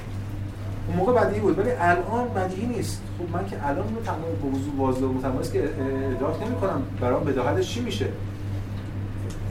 دکارت اینجا می‌خواد به که اگه من یه چیز رو یه بار اثبات کردم به صورت واضح متمایز و به یک گزاره رسیدم می‌تونم از اون گزاره استفاده کنم با این اتکا که من یادم باشه که اون واضح متمایز یه بار ادراک کردم. یعنی چی؟ یعنی انتقال قطعیت در فرآیند اثبات. این کار تو هندسه ما می‌کنیم دیگه. یه مقدمات قطعی به نتیجه قطعی می‌رسیم. قضیه برهان مطلوب ثابت شد و از قضیه بعدی که اثبات شده میشه مقدمه این قضیه بعدی. ادامه پیدا کنیم این ماجرا. این هم همینه. دکارت اینو میگه برای چی؟ برای اینکه حالا حالا حالا پشتوانه دکارت برای این فرآیند چیه؟ باز خدای غیر فریب کار که ضامن شناخت ما و از این حرف است. چون میگه حرف دکارت باز اینه همون را در راهش دیگه. اگه ما اینو نتونیم اثبات کنیم پس هیچ علمی نخواهیم داشت. میشه مثل موجودی که حافظش مثلا 20 ثانیه است 30 ثانیه است. هر وقت به موضوع فکر می‌کنه بلافاصله سرش برمیگرده اونها باید فراموش بشه. چون می‌خوایم علم داشته باشیم و این روند رو طی کنیم به همین دلیل مجبوریم که از این از این مسیر پیش بریم. یعنی اثبات انتقال قطعیت در اثبات رو داشته باشیم. اینجاست که برای دکارت خدا دو تا کارکرد داره دیگه. یکی کار کرده که ما دیدیم ابژه شناخته. همین الان باید اثباتش و از اون طرف تضمین کننده شناخت هم میشناستش راجبش حرف می‌زنه بحث می‌کنه و هم مهمتر از اون تضمین کننده شناخت ببینید صفحه 89 همین حرف رو می‌زنه که من گفتم. پارادوکس سوم. زیرا اگرچه سرشت من طوری است که تا وقتی که چیزی را با وضوح و تمایز کامل ادراک می‌کنم طبیعتا ناگزیر می‌شوم که آن را حقیقی بدانم. با این همه چون باز هم سرشت من طوری است که برای درک واضح یک موضوع نمی‌توانم ذهن را همواره بر روی متمرکز کنم و همیشه من یه استدلال حفظ کنم و غالبا به یاد می آورم که در گذشته به صحت چیزی حکم کردم بیان که بتوانم در عللی که مرا به چنین حکمی سوق داد تحمل کنم. حال اگر ندانم که خدا وجود دارد چه بسا اکنون علل و اسباب دیگری در برای من پیش آید که باعث شود به آسانی تغییر رأی بدهم و به این ترتیب فقط آرای مبهم و متزلزلی خواهم داشت و به هیچ معرفت فلان نخواهم رسید. مثلا وقتی ماهیت مثلث را در نظر می‌گیرم من که شناخت اندکی از اصول هندسه دارم با وضوح تمام می‌بینم که مجموع زوایان 180 درجه است. دو قائمه تا وقتی که فکرم به اثبات آن پرداخته محال است آن را نپذیرم. اما به محض اینکه فکر را از آن منصرف می‌کنم هرچند هنوز هم به یاد دارم که ادراک واضحی از آن داشتم با این همه اگر ندانم خدایی وجود دارد آسان می‌توانم در صحت آن تردید کنم. پس این خدای اینجا ابژه شناختم چیز تضمین کننده شناختم از تضمین کننده استمرارم هست. پس خدا معیار و تضمین کننده شناخت همه چیز واضح و متمایز در جهان. این کارکردی که این برای برای دکارت داره و دکارت هم در نهایت می‌تونه صفحه 90 بگه تو پاراگراف دوم. که ولی بعد از آن که دریافتم که خدایی وجود دارد. چون در همان حال هم دریافتم که قیام تمام موجودات به او و فرید کار نیست پس نتیجه می‌گیرم که چیزی رو که با وضوح متمایز ادراک کنم حقیقت داره. به شرط. به شرط آن که به خاطر داشته باشم که یه زمانی اون رو با وضوح تمایز ادراک کردم.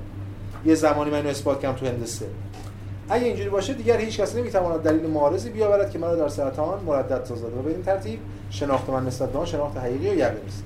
این از کل ماجرا. اما نکته که وجود داره این است که قبلا اشاره کردیم دیگه. یک خدا برای دکارت که ما میگیم تضمین کننده شناخت در واقع خدا برای دکارت ابزار.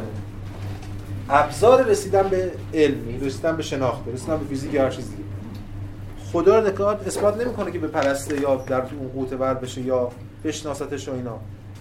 اثبات می‌کنه برای اینکه بیاد مرحله بعد و اینجا میگه صراحتا دو خط مونده به آخر صفحه 90 ممکنه است همانطور که خود من اندکی پیش گفتم بگویند که شاید من دارم خواب می‌بینم یا اینکه تمام افکار کنونی میام پیش از اوهام رویاهای من واقعیت نداشته باشم اما حتی اگه تو خوابم باشم تمام اون چیزی که به وضوح بر ذهن من عرضه میشه مطلقا صحیحه. یعنی من همون تجربه حسی دیگه کاملا بله. فعلا هنوز در جهان خارج صحبت همون تجربه که دارم. بدین ترتیب با وضوح تمام در میابم که قطعیت و صحت هر معرفتی تنها به شناخت خدا حقیقی بستگی دارد. به طوری که تا اون نشناخته باشم نمی‌تونم به چیز دیگه یقین پیدا کنم. و اکنون ببینید که او را شناختم وسیله ای در دست دارم. دیگه خدا وسیله است برش الان دیگه وسیله در... تا چیکار کنم تا نسبت به اشیاء بیشماری معرفت کامل پیدا کنم؟ کدوم اشیاء بیشمار هر چی مونده. جهان. حتی بدن خودم. ببین الان من در خلم یه خدام هست. و این تصورات در ذهن من. تموم شد. هیچ دیگه هنوز ندارم. در مورد ماهیت شی هم صحبت کردیم. گفتیم امتداد. طوری که من دارم. ولی هنوز بیرون نیست. الان با خدا این وسیله رو دارم که برم سراغ جهان خارج. این معرفت نه تنها امور مربوط به خود خدا و حقایق عقلی دیگر بلکه امور مربوط به طبیعت جسمانی را نیز از آن حیث که موضوع ریاضات است شامل می شود پس ما می‌بینیم که این میگه طبیعت خود امر جسمانی از حیث موضوع ریاضیات است یعنی هندسه. هندسه همون طبیعت خود ماهیت کمیت و خط و اینا صحبت می‌کنه حالا الان میشه وارد بخش بعدی بشیم که وجود جسم اثبات کنه بکنم خب سوال اگه سوال جدی بپرسید بفرمایید.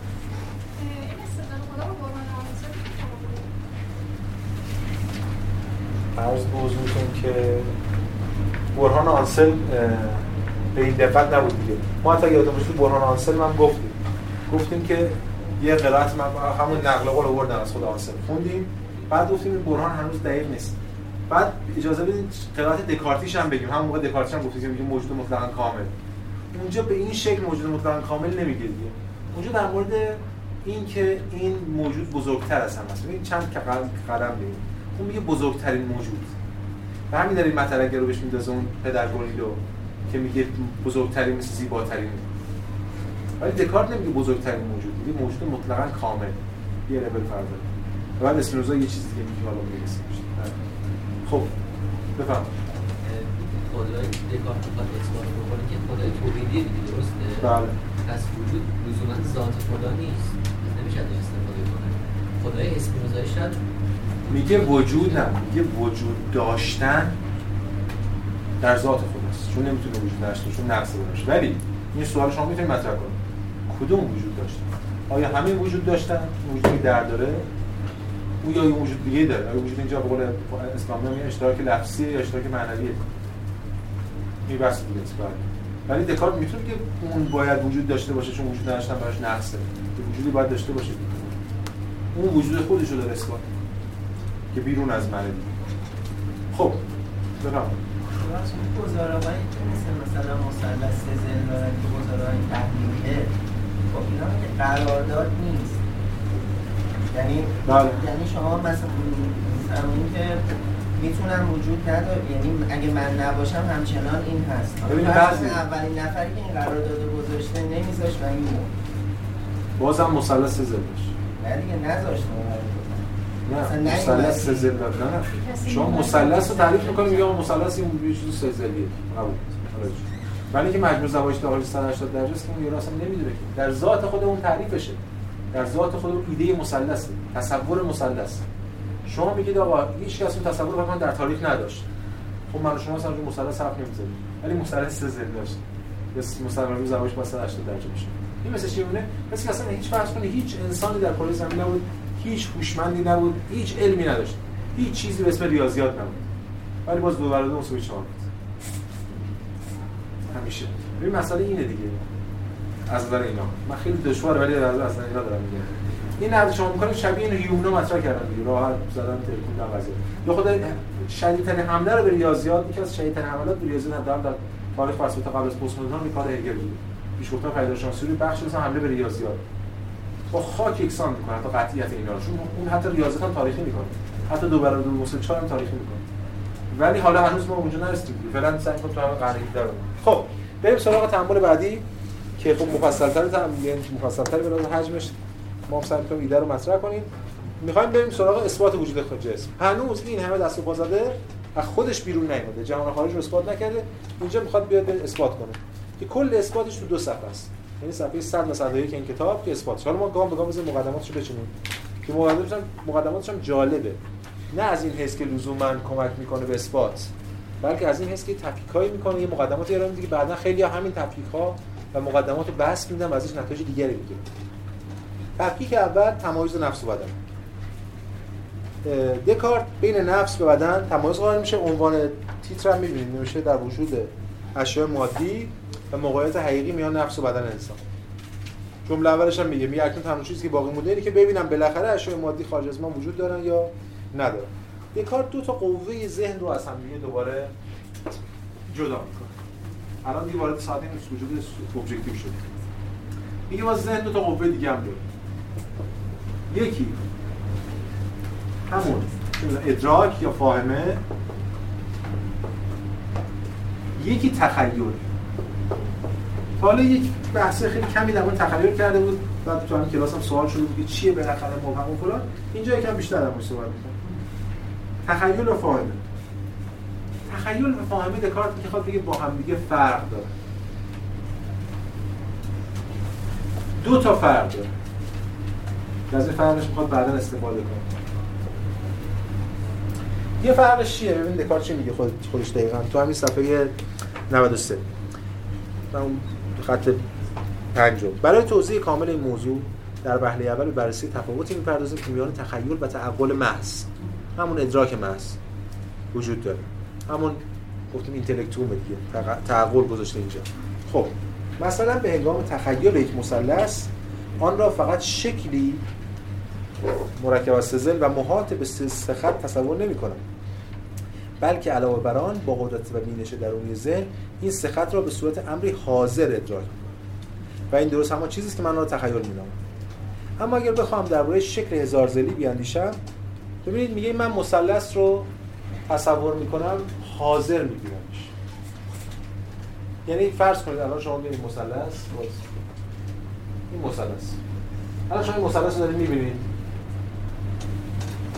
این یه تجربه از این تصوری ازش دارید این واضحه به نظر دکارت. ولی اگه شما چشتون رو ببندید و به این مثلث فکر کنید اون اونقدر واضح نیست. اگه چشممون رو ببندیم و به این مثلث فکر کنیم اون اونقدر واضح نیست. خب یه نفر شاید بگی آقا برای من واضحه. من مثلث هم با سزاری تصور می‌کنم کاری نداری و تخیل. حالا دکارت چجوری جواب اونو میده؟ میگه که اما اگر بخوایم درباره شکل هزار زلی بیاندیشیم درست به همان سهولت مثلث رو شکلی فقط مرکب از سه پهلو تصور می‌کنم یا می‌کنیم این را هم در حقیقت مرکب از هزار پهلو تصور می‌کنم. ولی به هیچ وجه نمی‌توانم هزار زلی هزار زل یک هزار زلی را مانند سه زل یک مثلث تخیل کنم و به تعبیر نمی‌توانم آنها را با چشم های ذهنم حاضر ببینم. یعنی فرض کنید من اینجا یه هزار زلی براتون بکشم. حالا یه چیزی شبیه این باید بشه. احتمالاً. یه چیزی یه هزار زلی بکشم که اینجوری مثلا اینو شما می‌تونید الان ببینید و حاضر و ظاهر باشه ولی اگه من چشم رو ببندم بگم یه هزار زلی تخیل می‌کنم نمی‌تونم انقدر واضح تخیل کنم. بازی که شاید بگه آقا من یه هزار زلی تو ذهنم دارم تخیل می‌کنم. این دیگه تیر خلاص به کار داشت می‌زنه. چی میگه؟ میگه هرچند بر حسب این عادت که وقتی درباره اشیاء مادی میاندیشم همواره از خیال مدد می‌گیرم. ممکن است هنگام تصور هزار زلی شکلی رو به صورت مبهم بیش خود تصور کنم. اما کاملا بدیهی است که چنین شکلی هزار زلی نیست. هزار تاش که نشمردم.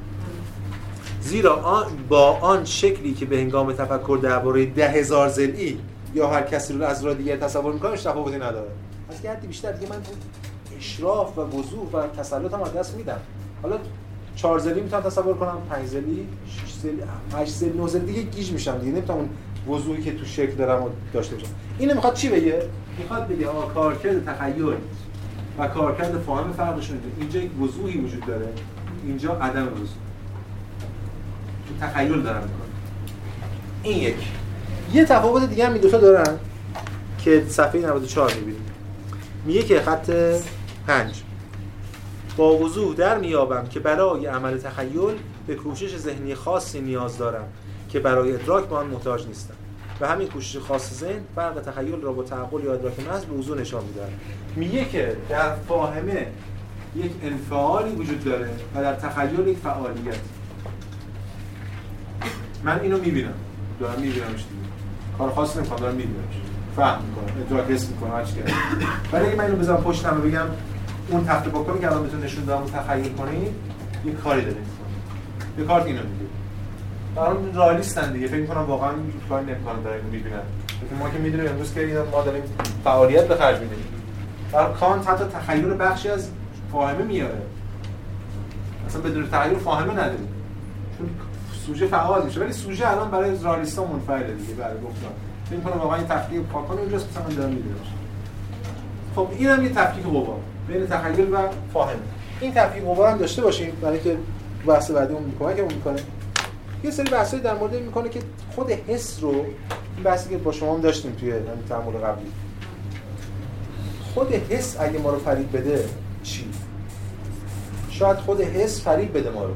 خود همون چیزی که فکر می‌کنه واضح متمایز دریافت می‌کنیم. یه کارت میاد اون تمایزی می‌ذاره. صفحه 96 میگه میگه که نه.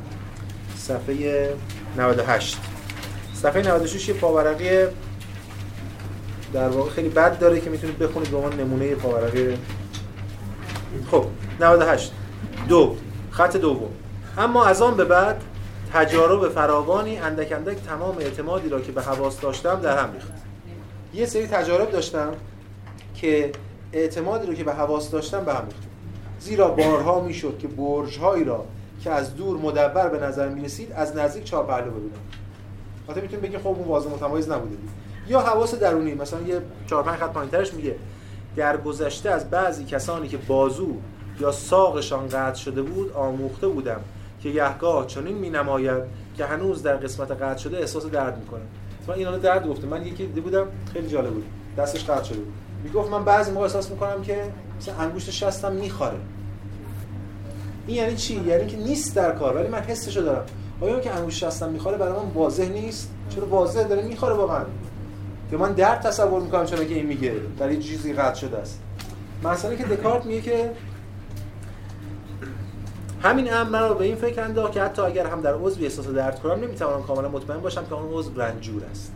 در واقع دکارت داره تصور واضح متمایز می‌خواد یواش یواش سوق بده به سمت ابژه بیرونی که در چنگ من دانشمند قرار بیاد زیر آزمایشگاه زیر تیغ قرار بگیره هر چیزی و همون چیزی هم که از دور من مدور میدم میرم نزدیک می‌بینم که چارگوشه می‌تونم از همون دور با دوربین چارگوش ببینمش. ابزار مومنت حواس اون حواس درونی داره یواش یواش تماس می‌ذاره کنار. چرا الان داره می‌ذاره کنار؟ به کارشو کرده. با خدا می‌خواد خدا رو می‌خواد زمین احساس درونش اثبات کنه اثبات کرده و جهان خارج رسید. حالا دیگه حواس درونش می‌خواد بذاره کنار. کاری به اونا نداره.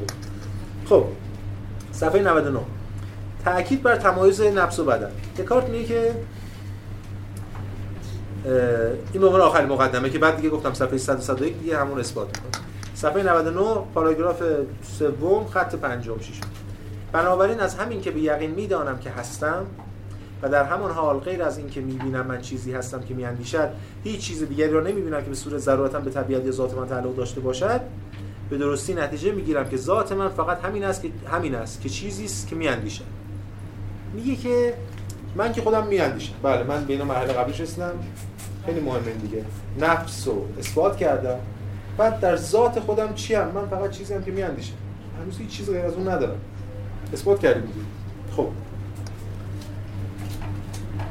و با آنکه ممکن است که من بدنی داشته باشم که کاملا با آن متصل باشم هنوز نمی‌دونم. شاید باشه. اما چون از یک سو مفهوم واضح و متمایزی از خودم دارم از آن حیث که فقط چیزی هستم که میاندیشم. من اندیشنده که اثبات کرده بدیهی ترین چیز در عالم بود. و بدون امتداد است. و از سوی دیگر مفهوم متمایزی از بدن دارم. از آن حیث که چیزی است که دارای امتداد است. ببینید بدن منظور جسم دیگه. جسم کرپوسه یه مفهوم من از من اندیشن که اندیشنده است بله میاندیشه. یه مفهوم دیگه از این جسم دارم که دارای امتداده اصلا کار ندارم که وجود داره یا نداره. این خود مفهومی که دارم تصوری که دارم نزد خودم جنسش اندیشه نیست جنسش امتداده از این جنس دیگه است. می‌خواد از همینجا دو جوهریت از خود ماهیت شروع کنه. تنها داره امتداد و عالی از پس بدون تردید این من کاملا و به کلی متمایز از بدن هستم. و می‌توانم یا می‌تواند بدون بدن وجود داشته باشم. این منه از بدن به طور کلی متمایز. این مقدمات رو میگه که برسه به اثبات وجود جسم. صفحه 100 100 و 101 چجور اثبات می‌کنه وجود جسم رو؟ وجود جسم. سه مرحله داره. همش هم می‌کنید دیگه از روش خب مرحله اول میگه که من یک یه قوای درونی دارم اون حس و اینا رو می‌خواد که می‌تونه مرا سوق بده به سمت یک چیزی که میگم بهش امتداد. اون اشیایی که دارم تصور توام می‌کنم می‌بینم. همون جوهر ممتد که عقلانی هم نیست الان گفتم. صفحه 101 رو بیارید.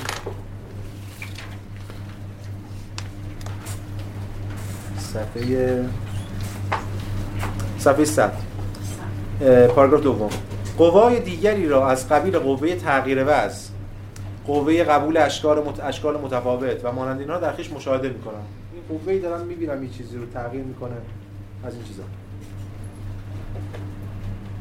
که درست مانند دو قوه نام برده تخیل و احساس تو دو قوه نام برده است. بدون جوهری که با آن قیام داشته باشن قابل تصور نیستن اونا به جوهری قیام دارن. جوهرشون چی اندیشه است؟ تخیل و فهم اما اینم باید جوهری به جوهری تکیه داشته باشه نمی‌دونم چی. اما کاملا بدیهی است که این دو قوه اگر در واقع موجود باشن باید به جوهری جسمانی یا دارای امتداد قیام داشته باشن نه به جوهری عاقل.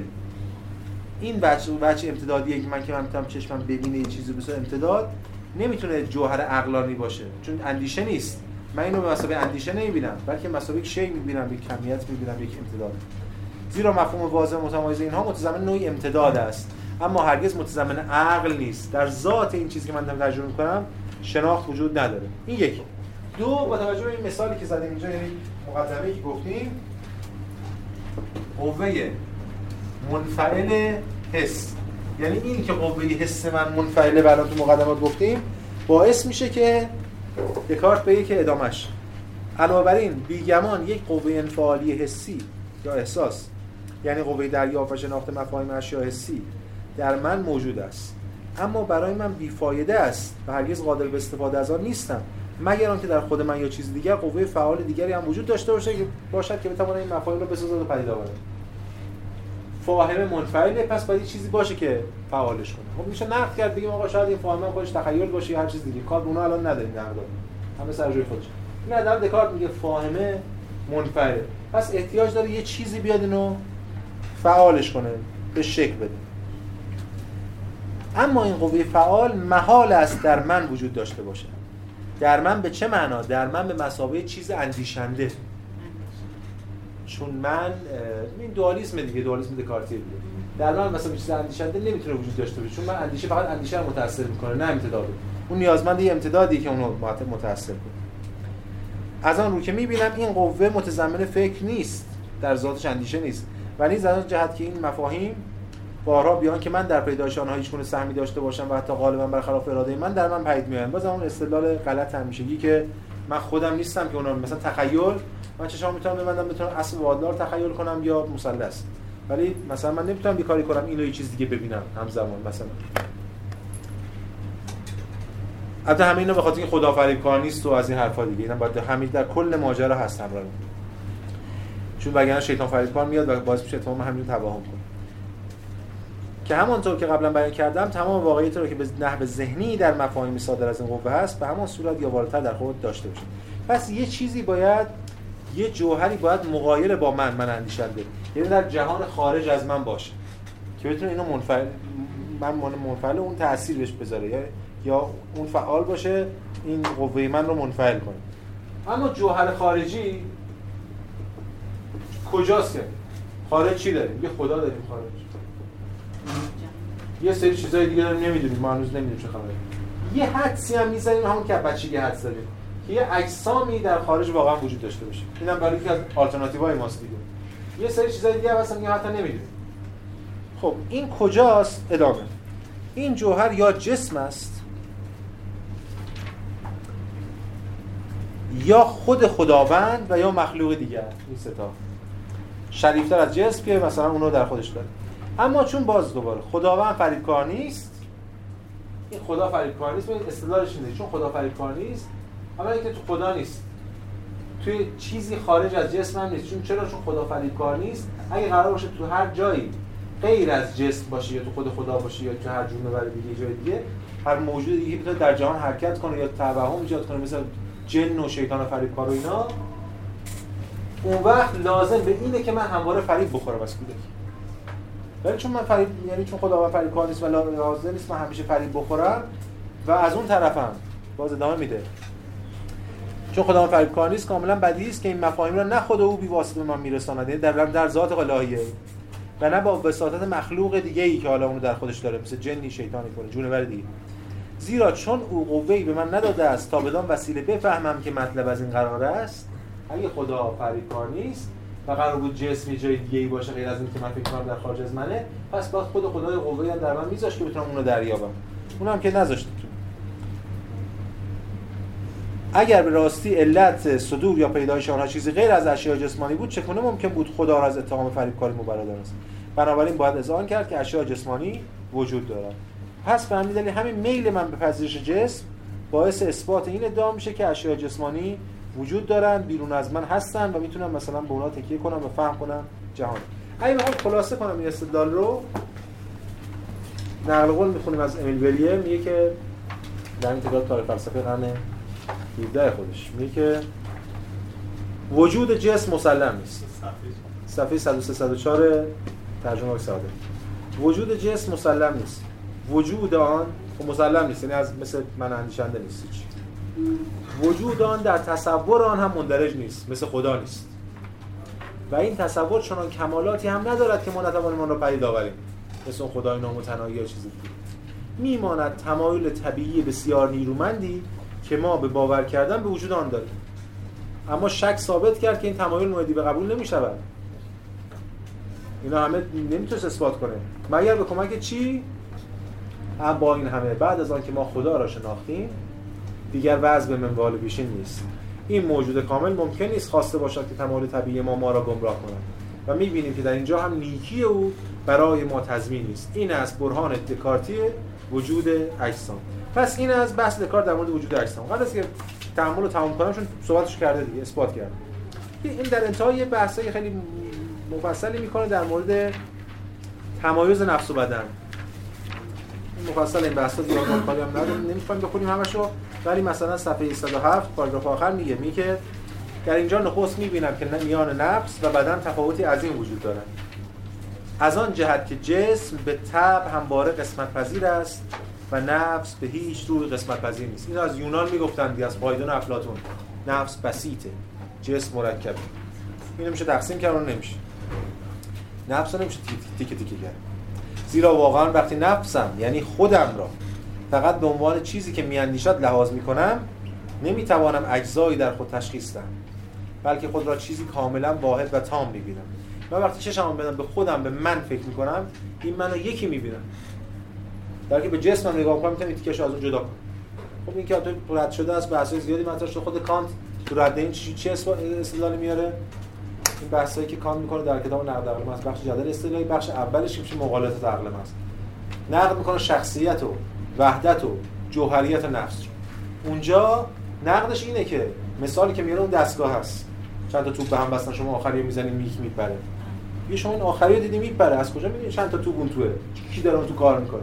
بهش من استره اون اصلا نمی‌تونه ابژه شناخت قرار بده و حتی بهش وحدت رو حق نداریم ما نسبت کانت ولی به حال دکارت اینجا به خودش اجازه میده که بگه من یه واحدم و نفس بسیطه ولی جسم در واقع متکثره.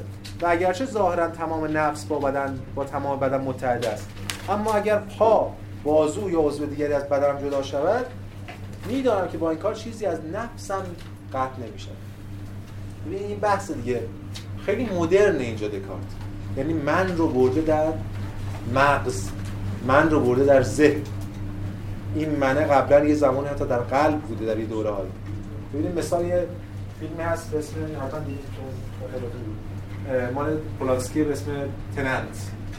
اجاره نشین خودش هم بازی می‌کنه یه تیکه از اونجا حالا مست کرده داره در مورد چیزی صحبت می‌کنه. میگه که داره در مورد صحبت می‌کنه که اگر من دستم رو قطع کنم میگم من و دستم اگر من پامو قطع کنم میگم من و پام در کنار. سوال. حالا اگه من سرم رو قطع کنم میگم من و سرم یا من و تنم؟ بعد پولانسکی اونجا میگه واقعا سر چه حقی داره که به خودش اجازه بده که خودش رو من بدونه؟ من میگم دکارتی میگم من وطنم. تنمو جدا می‌کنم. دکارت هم داره می‌گیریم میگه من این بازو اینا جدا می‌کنم. در واقع این از نفسم قطع نمیشه. همچنین قوای اراده کردن احساس و دریافتن مانند اینها واقعا نمی‌توان اجزا بدن دانست. زیرا یک نفس واحد است که در خواستن احساس کردن و ادراک نمودن عمل می‌کنه اما در مورد اشیاء جسمانی خب اینجوری نیست دیگه. ممتد زیرا هر کدام از آنها که قابل تصور باشد ذهن می‌تونه اونو تفکیک کنه تقسیم کنه. و اگر تاکنون از منابع دیگر فرا نگرفته باشم همین کافی است تا به من بیاموزد یه من می‌تونه اینجا بعد به اضافه کنم تایپی به من بیاموزد که ذهن یا روح بشر کاملا با بدن بی مغایرت داره این از این ماجرا. حالا سوال مهمی که همواره مطرحه از یونان مطرح بودن همینه که خب قبول آقا من یه نفس دارم مطلقا غیر مادی اندیشنده هر چی که هست یه بدن دارم ممتد اینا رو با هم ارتباط برقرار می‌کنن؟ یا تو افلاطون هم می‌گفت من اراده می‌کنم دستم حرکت می‌کنم اراده من غیر مادیه دستم مادیه. اصل سنخیت برقرار نیست چون من باید ماده ماده حرکت همیشه ما باید دنبال یه میانجی بگردیم که این کار رو انجام بده بعضیا این میانجی رو بیرونی می‌کنن. همون زمان عصر دکارت بعدش یه فیلسوفی هست تو همین به اسم مالبرانچ نظری اوکیژنالیسم یا علل موقعی رو داره دیگه. ما اگه فرصت کنیم زمستون بعد لایبنیتس یه جلسه بهش اختصاص میده اگه فرصت کنیم ولی اون میگه چی؟ اون این اینم نسبت میده به خدا. در واقع بیان دیگه. من وقتی اراده می‌کنم دستم حرکت بدم دستم حرکت میدم در واقع چیکار دارم می‌کنم؟ در واقع ذهن من داره از خدا درخواست می‌کنه که لطفا دست من رو حرکت بده. و او چون همیشه به حرف گوش میده مثلا یا کار مثلا سیستم بشری طبیعی رو معمولا اونجوری معجزه رو اونجوری دخالت رفت میده دیگه. اونجا خدا دائما دخیله در همه چی. اون حرکتش میده انقدر این کارو کرده دائما که ما فکر کنیم ما این که داریم حرکت این یه روشی یه روش دیگه که خیال ما راحت می‌کنه اسپینوزا است که اصلا دیگه نفس و بدن متمایز نیستن جوهری. اون دیگه خیال ما راحت می‌کنه. من خودم قائلم به اون دیگه. دیگه گرفتار این دوگانه نمیشه. اما اینایی که گرفتار دوگانن مجبورن یه جوری توجیه کنن. دکارت چجوری توجیه می‌کنه؟ یه قده ای توی مغز بهش نسبت میده. اینجا میگه چی؟ تو همین پاراگراف بعدی. همچنین می‌بینیم که نفس انتباهات را بدون واسطه نه از تمام اجزای بدن بلکه فقط از مغز می‌گیره حالا خود این که ذهن مایند و برین پیوند می‌خورن با هم یه خیلی مدرنه. قبلا اینجوری نبود. و حتی شاید از کوچکترین جزء آن یعنی همون جزئی که گفته می شود حس مشترک در آن قرار داره اینجا دیگه توضیح نمیده ولی در کتاب انفعالات نفس یه کار در مورد اون قده صحبت می‌کنه. چی میگه اونجا؟ میگه که توضیح میده. میگه که لازم است بدانیم که هر چند نفس با کل بدن متحد است ولی جزء خاصی از بدن هست که نفس اعمال خود را در آن بیش از سایر اجزای بدن انجام می‌دهد. با بررسی دقیق مطلب معتقدم که ثابت کردم که این جزء قلب یا تمام مغز نیست. قلب نیست چون قلب خیلی مهم بوده اون موقع دیگه. یه موقعی من قلب بوده. بخشی عرفا همین حرفا می‌زنه. و تمام مغز هم نیست. بلکه درونی ترین قسمت مغز است که قده بسیار کوچکی است. در بخش میانی مغز و در بالای مجرایی که از طریق آن ارواح حیوانی موجود در حفره‌های جلوی مغز با ارواح حیوانی موجود در حفره‌های پشت آن تماس پیدا می‌کنند این ارواح حیوانی اسطوره‌ایه ولی این پدر نوروساینس دیگه داره اینجا با ما حرف می‌زنه. جای ارواح میگه الان میگه پالس های مغز همین گفت عجب چقدر حرف علمی زده. داره تلاش می‌کنه و یه چیزی یه قدی رو پیدا کرده. احتمالاً هم قدی هیپوفیز دیگه حالا هر کس قطعا دکار تشریح کرده مغز رو مغز مرده رو دیده یا هر چیزی رفته گشته آقا چیه؟ و همیشه این وسط اون میانجی یه پاش باید اینجا باشه یه پاش اونجا. می مثال چی مثلا فرض کنید ما تو هم یونان جهان عناصر شارگانه داریم اینجا یه جهان هم داریم عالم مجردات و اینا. عقل عقول. میانجی بین دو جهان چیه؟ اسیر با سه نقطه. یعنی عنصر دیگه که لطیفه نه مادیه نه غیر مادی. این هم همینطوری دیگه. یعنی یه قطه ای که یه پاش این وره یه پاش اون وره اینجوری توجیهش می‌کنه. و بعد حتی بحث مفصل هم داره در مورد کار کردش که حالا فرصت نمیشه بگم خواستم آوردم منبعش که دقیقاً کار کرد چجوری داره پیش میره و این مغزه چجوری داره نسبت با اینا کار می‌کنه. برگردیم بحث خودمون. پس این دوگانه نفس و بدن رو سعی می‌کنه دکارت توجیه کنه و در نهایت هم آخر آخر بحث اون سوال اصلی که صفحه 112 سوال اصلی که از ابتدا مطرح کرد که از کجا ما می‌دونیم ببینیم که می‌تونیم مطمئن باشیم که الان خواب نیستیم؟ رو بازم با همین ما کل این حرفایی که زده وضوع تمایز عدم فریبکاری خدا و همچنین انسجام در اون تجربه ما سعی می‌کنه توجیه کنه میگه که صفحه 112 خط 5 وقتی اشیایی را ادراک می‌کنم که به طور متمایز می‌دانم از کجا آمدن. کجا هستن کی بر من نمودار شدن اینا همه اینا کاملا یقین می‌کنم که آنها رو در بیداری ادراک می‌کنم نه در خواب. اگر تمام حواسم ذاکرم و فاهمم را برای اشیا بسیج کردم اما هیچ کدام از آن از هیچ کدام آنها از چیزی خبر نداد که با دیگری منافات داشته باشد دیگر نباید کمترین تحلیل در واقع اشیا روا دارم. یعنی من فاهمم رو دارم کل تاریخ و اطلاعات فیزیک و عمل دارم. حافظم هم دارم ذاکرم. و از اون طرفم حواسم به کار می‌گیرم. اینا حواسم 5 تاست. یعنی من هم دارم اینو می‌بینم هم گازش می‌زنم هم بو می‌کنم اینا همه دارن پکیج همزمان. دارن اینا هم منسجم حمایت می‌کنن. اگه یکی از اینا اون دیگر رو نقص کرد می‌تونم زیر سوال ببرم. مثلا من اینو ببینم ولی دست بزنم نیست مثلا.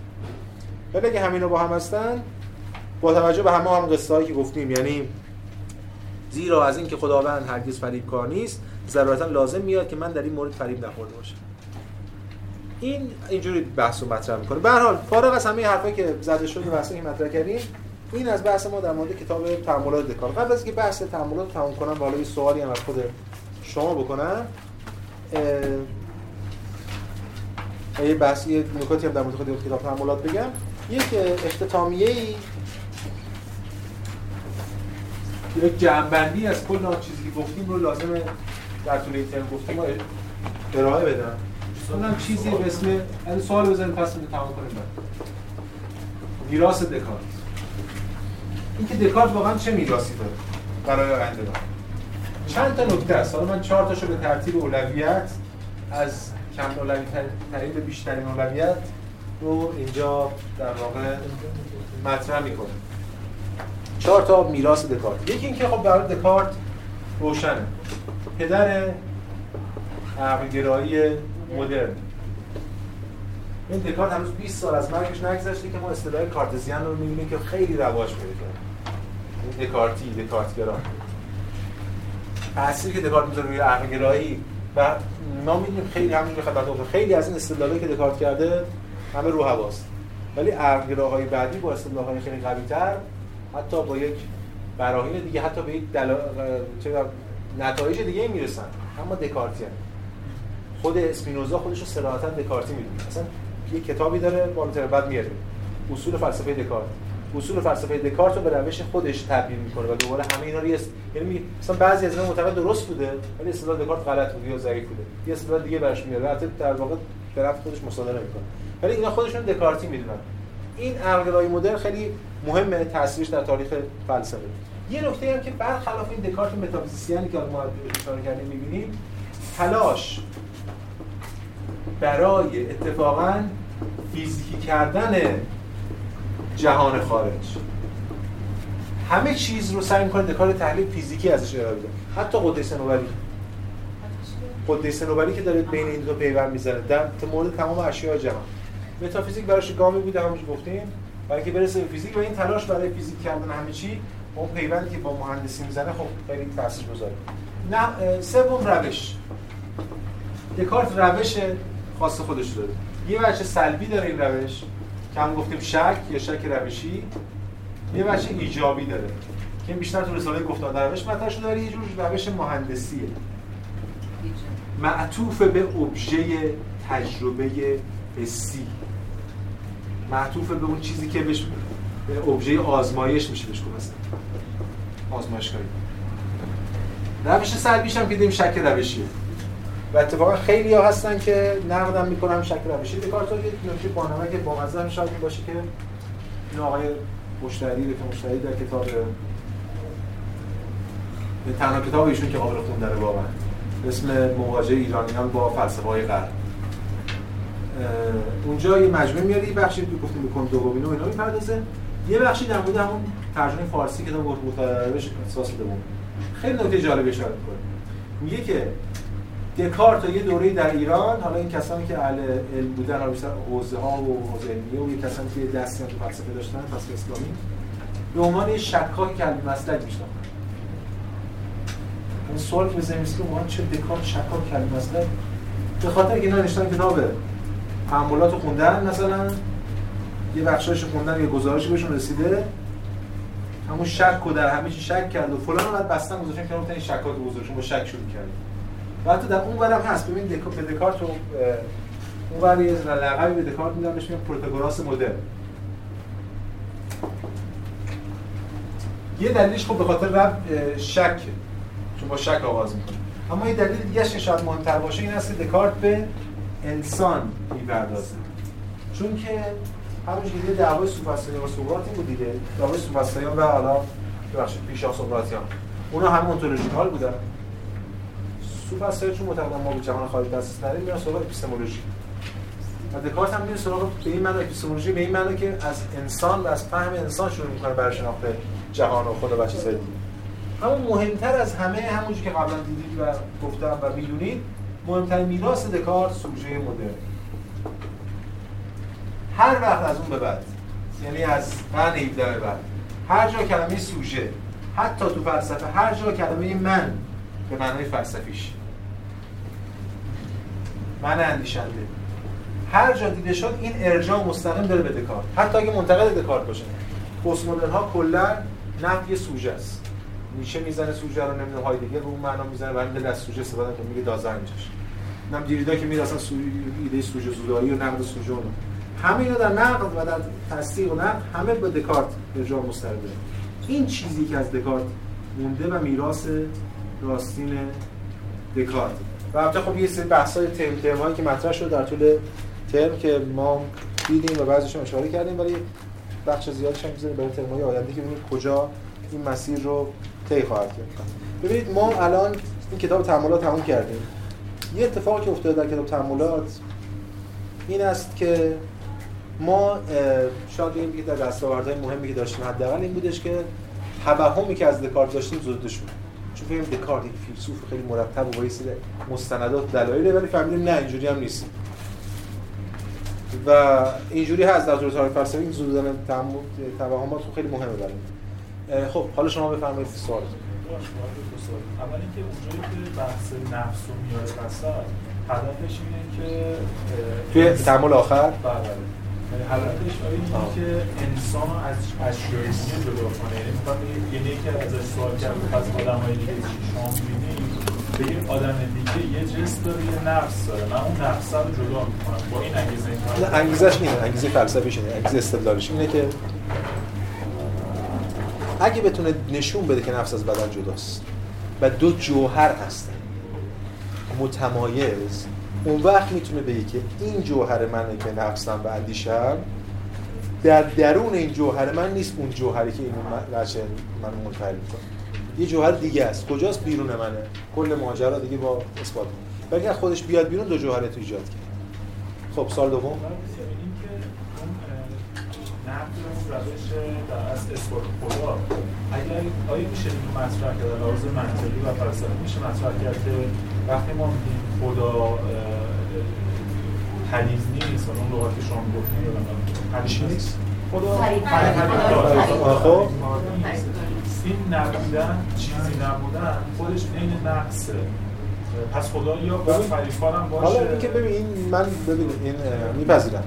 این تو سنت الهیات سلبی و تنزیهی در قرون وسطاست که ما حق داریم رضایل رو از خدا سلب کنیم.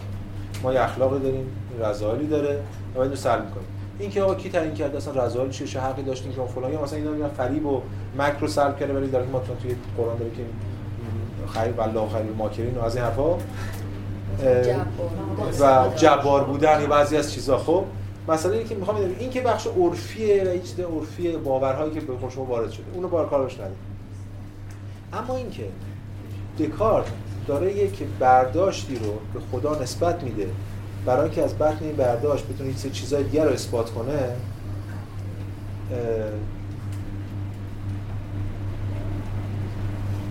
این ببین می‌خوام اینو بگم که این مدرنه. ولی دکارت در واقع هنوز اونقدر خودش فریب کار نشده که پیشفرزهای علم مدرن رو پشت یک سری واجه های به ظاهر غیر اسطوره‌ای پنهان کنه. هنوز میگه خدا. یه قرن بعدش همین حرفا رو می‌زنن چون می‌خوام جسم و اینا همین ماجرا امتداد ولی نمیگن خدا. یه چیز دیگه ای بهش میگن. این نقدا که هگل هگل بحث مفصل داره فقط لایبنیتس هم داره هگل مفصل تو پیداشناسی رو در مورد مفهوم ماده. میگه بزرگترین اسطوره تاریخ مفهوم ماده است. و ماتریالیستا اینو در مقابل مثلا روح و قرار میدن. خود ماده چیه؟ خود می‌خوام اینو این نکته رو فراموش کنیم که دکارت اینو داره خیلی عیان مطرح می‌کنه. این یه متده که بعدا تکرار میشه ولی به یه شکل پنهان اینو به نظرم برام مهمه. ولی اون نکته گفته شما به نظرم درسته. یعنی نقد شما وارد به این برهان مثلا. یه سوالی. با توجه به نگرش خود دکارت و اینکه حالا چون بیجین قبلش آمده بود کلا بحث و فلسفه رو دور کرده بود و گفت بود علم محض این با فلسفه اومد یه فونداسیونی درست کرد و بعد به علم رسید. چرا این کارو کرد؟ اینکه آخرش می‌خواست به علم برسه. برای اینکه علم علمی که مبرهن باشه علمی که پایاشو چیده باشه چه سودی؟ نمی‌خوام کجا لزومش رو حس کرد که این علمه باید یه پایه‌ای داشته باشه که پایه رو دوست داشتیم ببینید اونجا در اون زمان این خیلی سوال مهمی هست دست مفصل اما یه چیزی میگم یه جوابی از جوابهای ممکنه. یه نبردی هست بین دو گروه. فیلسوف که به اون معنایی که ما میگیم فیلسوف که نداریم هنوز فلسفه مدرنی که در کار نیست. دو گروه که با هم دعوا دارن. یکی کلیسا و گفتمان الهیاتی که فلسفه هم زیر اونه الان فیلسوفایی که به قول بیکن انکبوتر. یکی گفتمان دانشمندایی که تو دار رنسانس و داوینچی و نمی‌دونم اینا یواش یواش چهار تا کشف اختراع کردن یه چیزایی کشف کردن یه چیز درک دیگه از جهان دارن و دارن به یه علمی می‌رسن شناختی از جهان که مستقل از ماجرای الهیات که بعدا بهش میگیم علم مدرن و فیزیک. این دعواست. خب؟ یک طرف اون طرف متهم می‌کنه که حرفای شما بیهوده است دور خودتون میچرخید خدا اینا تعدیم ما جهان رو داریم پیش میریم اینا. اون طرف دیگه این طرف متهم می‌کنه شما در بحث با ما نمی‌تونید پیش برید. شما فقط تجربه است. پشت تجربه شما خلل و شما مبانی نظری ندارید دکارت این وسطه. هم نامش رو به اونا میبیسته ولی خودش تو این دست است. بلکه مبانی نظری فیزیک رو تبدیل و بعدا ایناست اتفاقا چیزی شکل میده. تازه مثل فلسفه مدرن. یعنی گروه سومی شکل می‌گیره. که ما خواهیم دید. نه با دانشمندا اصلا تا اینا رو نقد می‌کنه از ما از کلیسا فاصله می‌گیره که روز روز ضعیف‌تر میشه دیگه. و ایناست که میشه فلسفه مدرن رو شکل میدن چی میگن بازم در از بعد همون کلیسا بخششون میان بیرون البته. نباید فراموش یعنی فقط اومد این وسط به که من رابطه بین این دو تا فقط این نیست این خواب دیده که من باید علم واحد ایجاد کنم. دنبال علم واحدم و برای علم واحد درست کردن وقتی چند تا علمن شما بخواید علم واحد ایجاد کنید بعد برید تو مبنا اینا رو یکی کنید دیگه. ریشه اون درخت رو ردیف کنید. وقتی اون شاخه وحدت دارن. اون ریشه متافیزیکه. از متافیزیک ریشه تر که نداره. این رفت متافیزیک مدرن رو بازسازی کنه. آیا به تمامی خود توانا رو پیدا کرد؟ نه من و شما که اصلا خیلی فیلسوف نیستیم و توی کلاس نشستیم من و شما می‌تونیم 100 تا ایراد از این کتاب بگیریم. بعضی موقع اصلا بعضی میگن دکارت این بود. ولی دکارت این کارو کرد که بعدا فلسفه مدرن شکل گرفت بس پیدا کرد و اینجور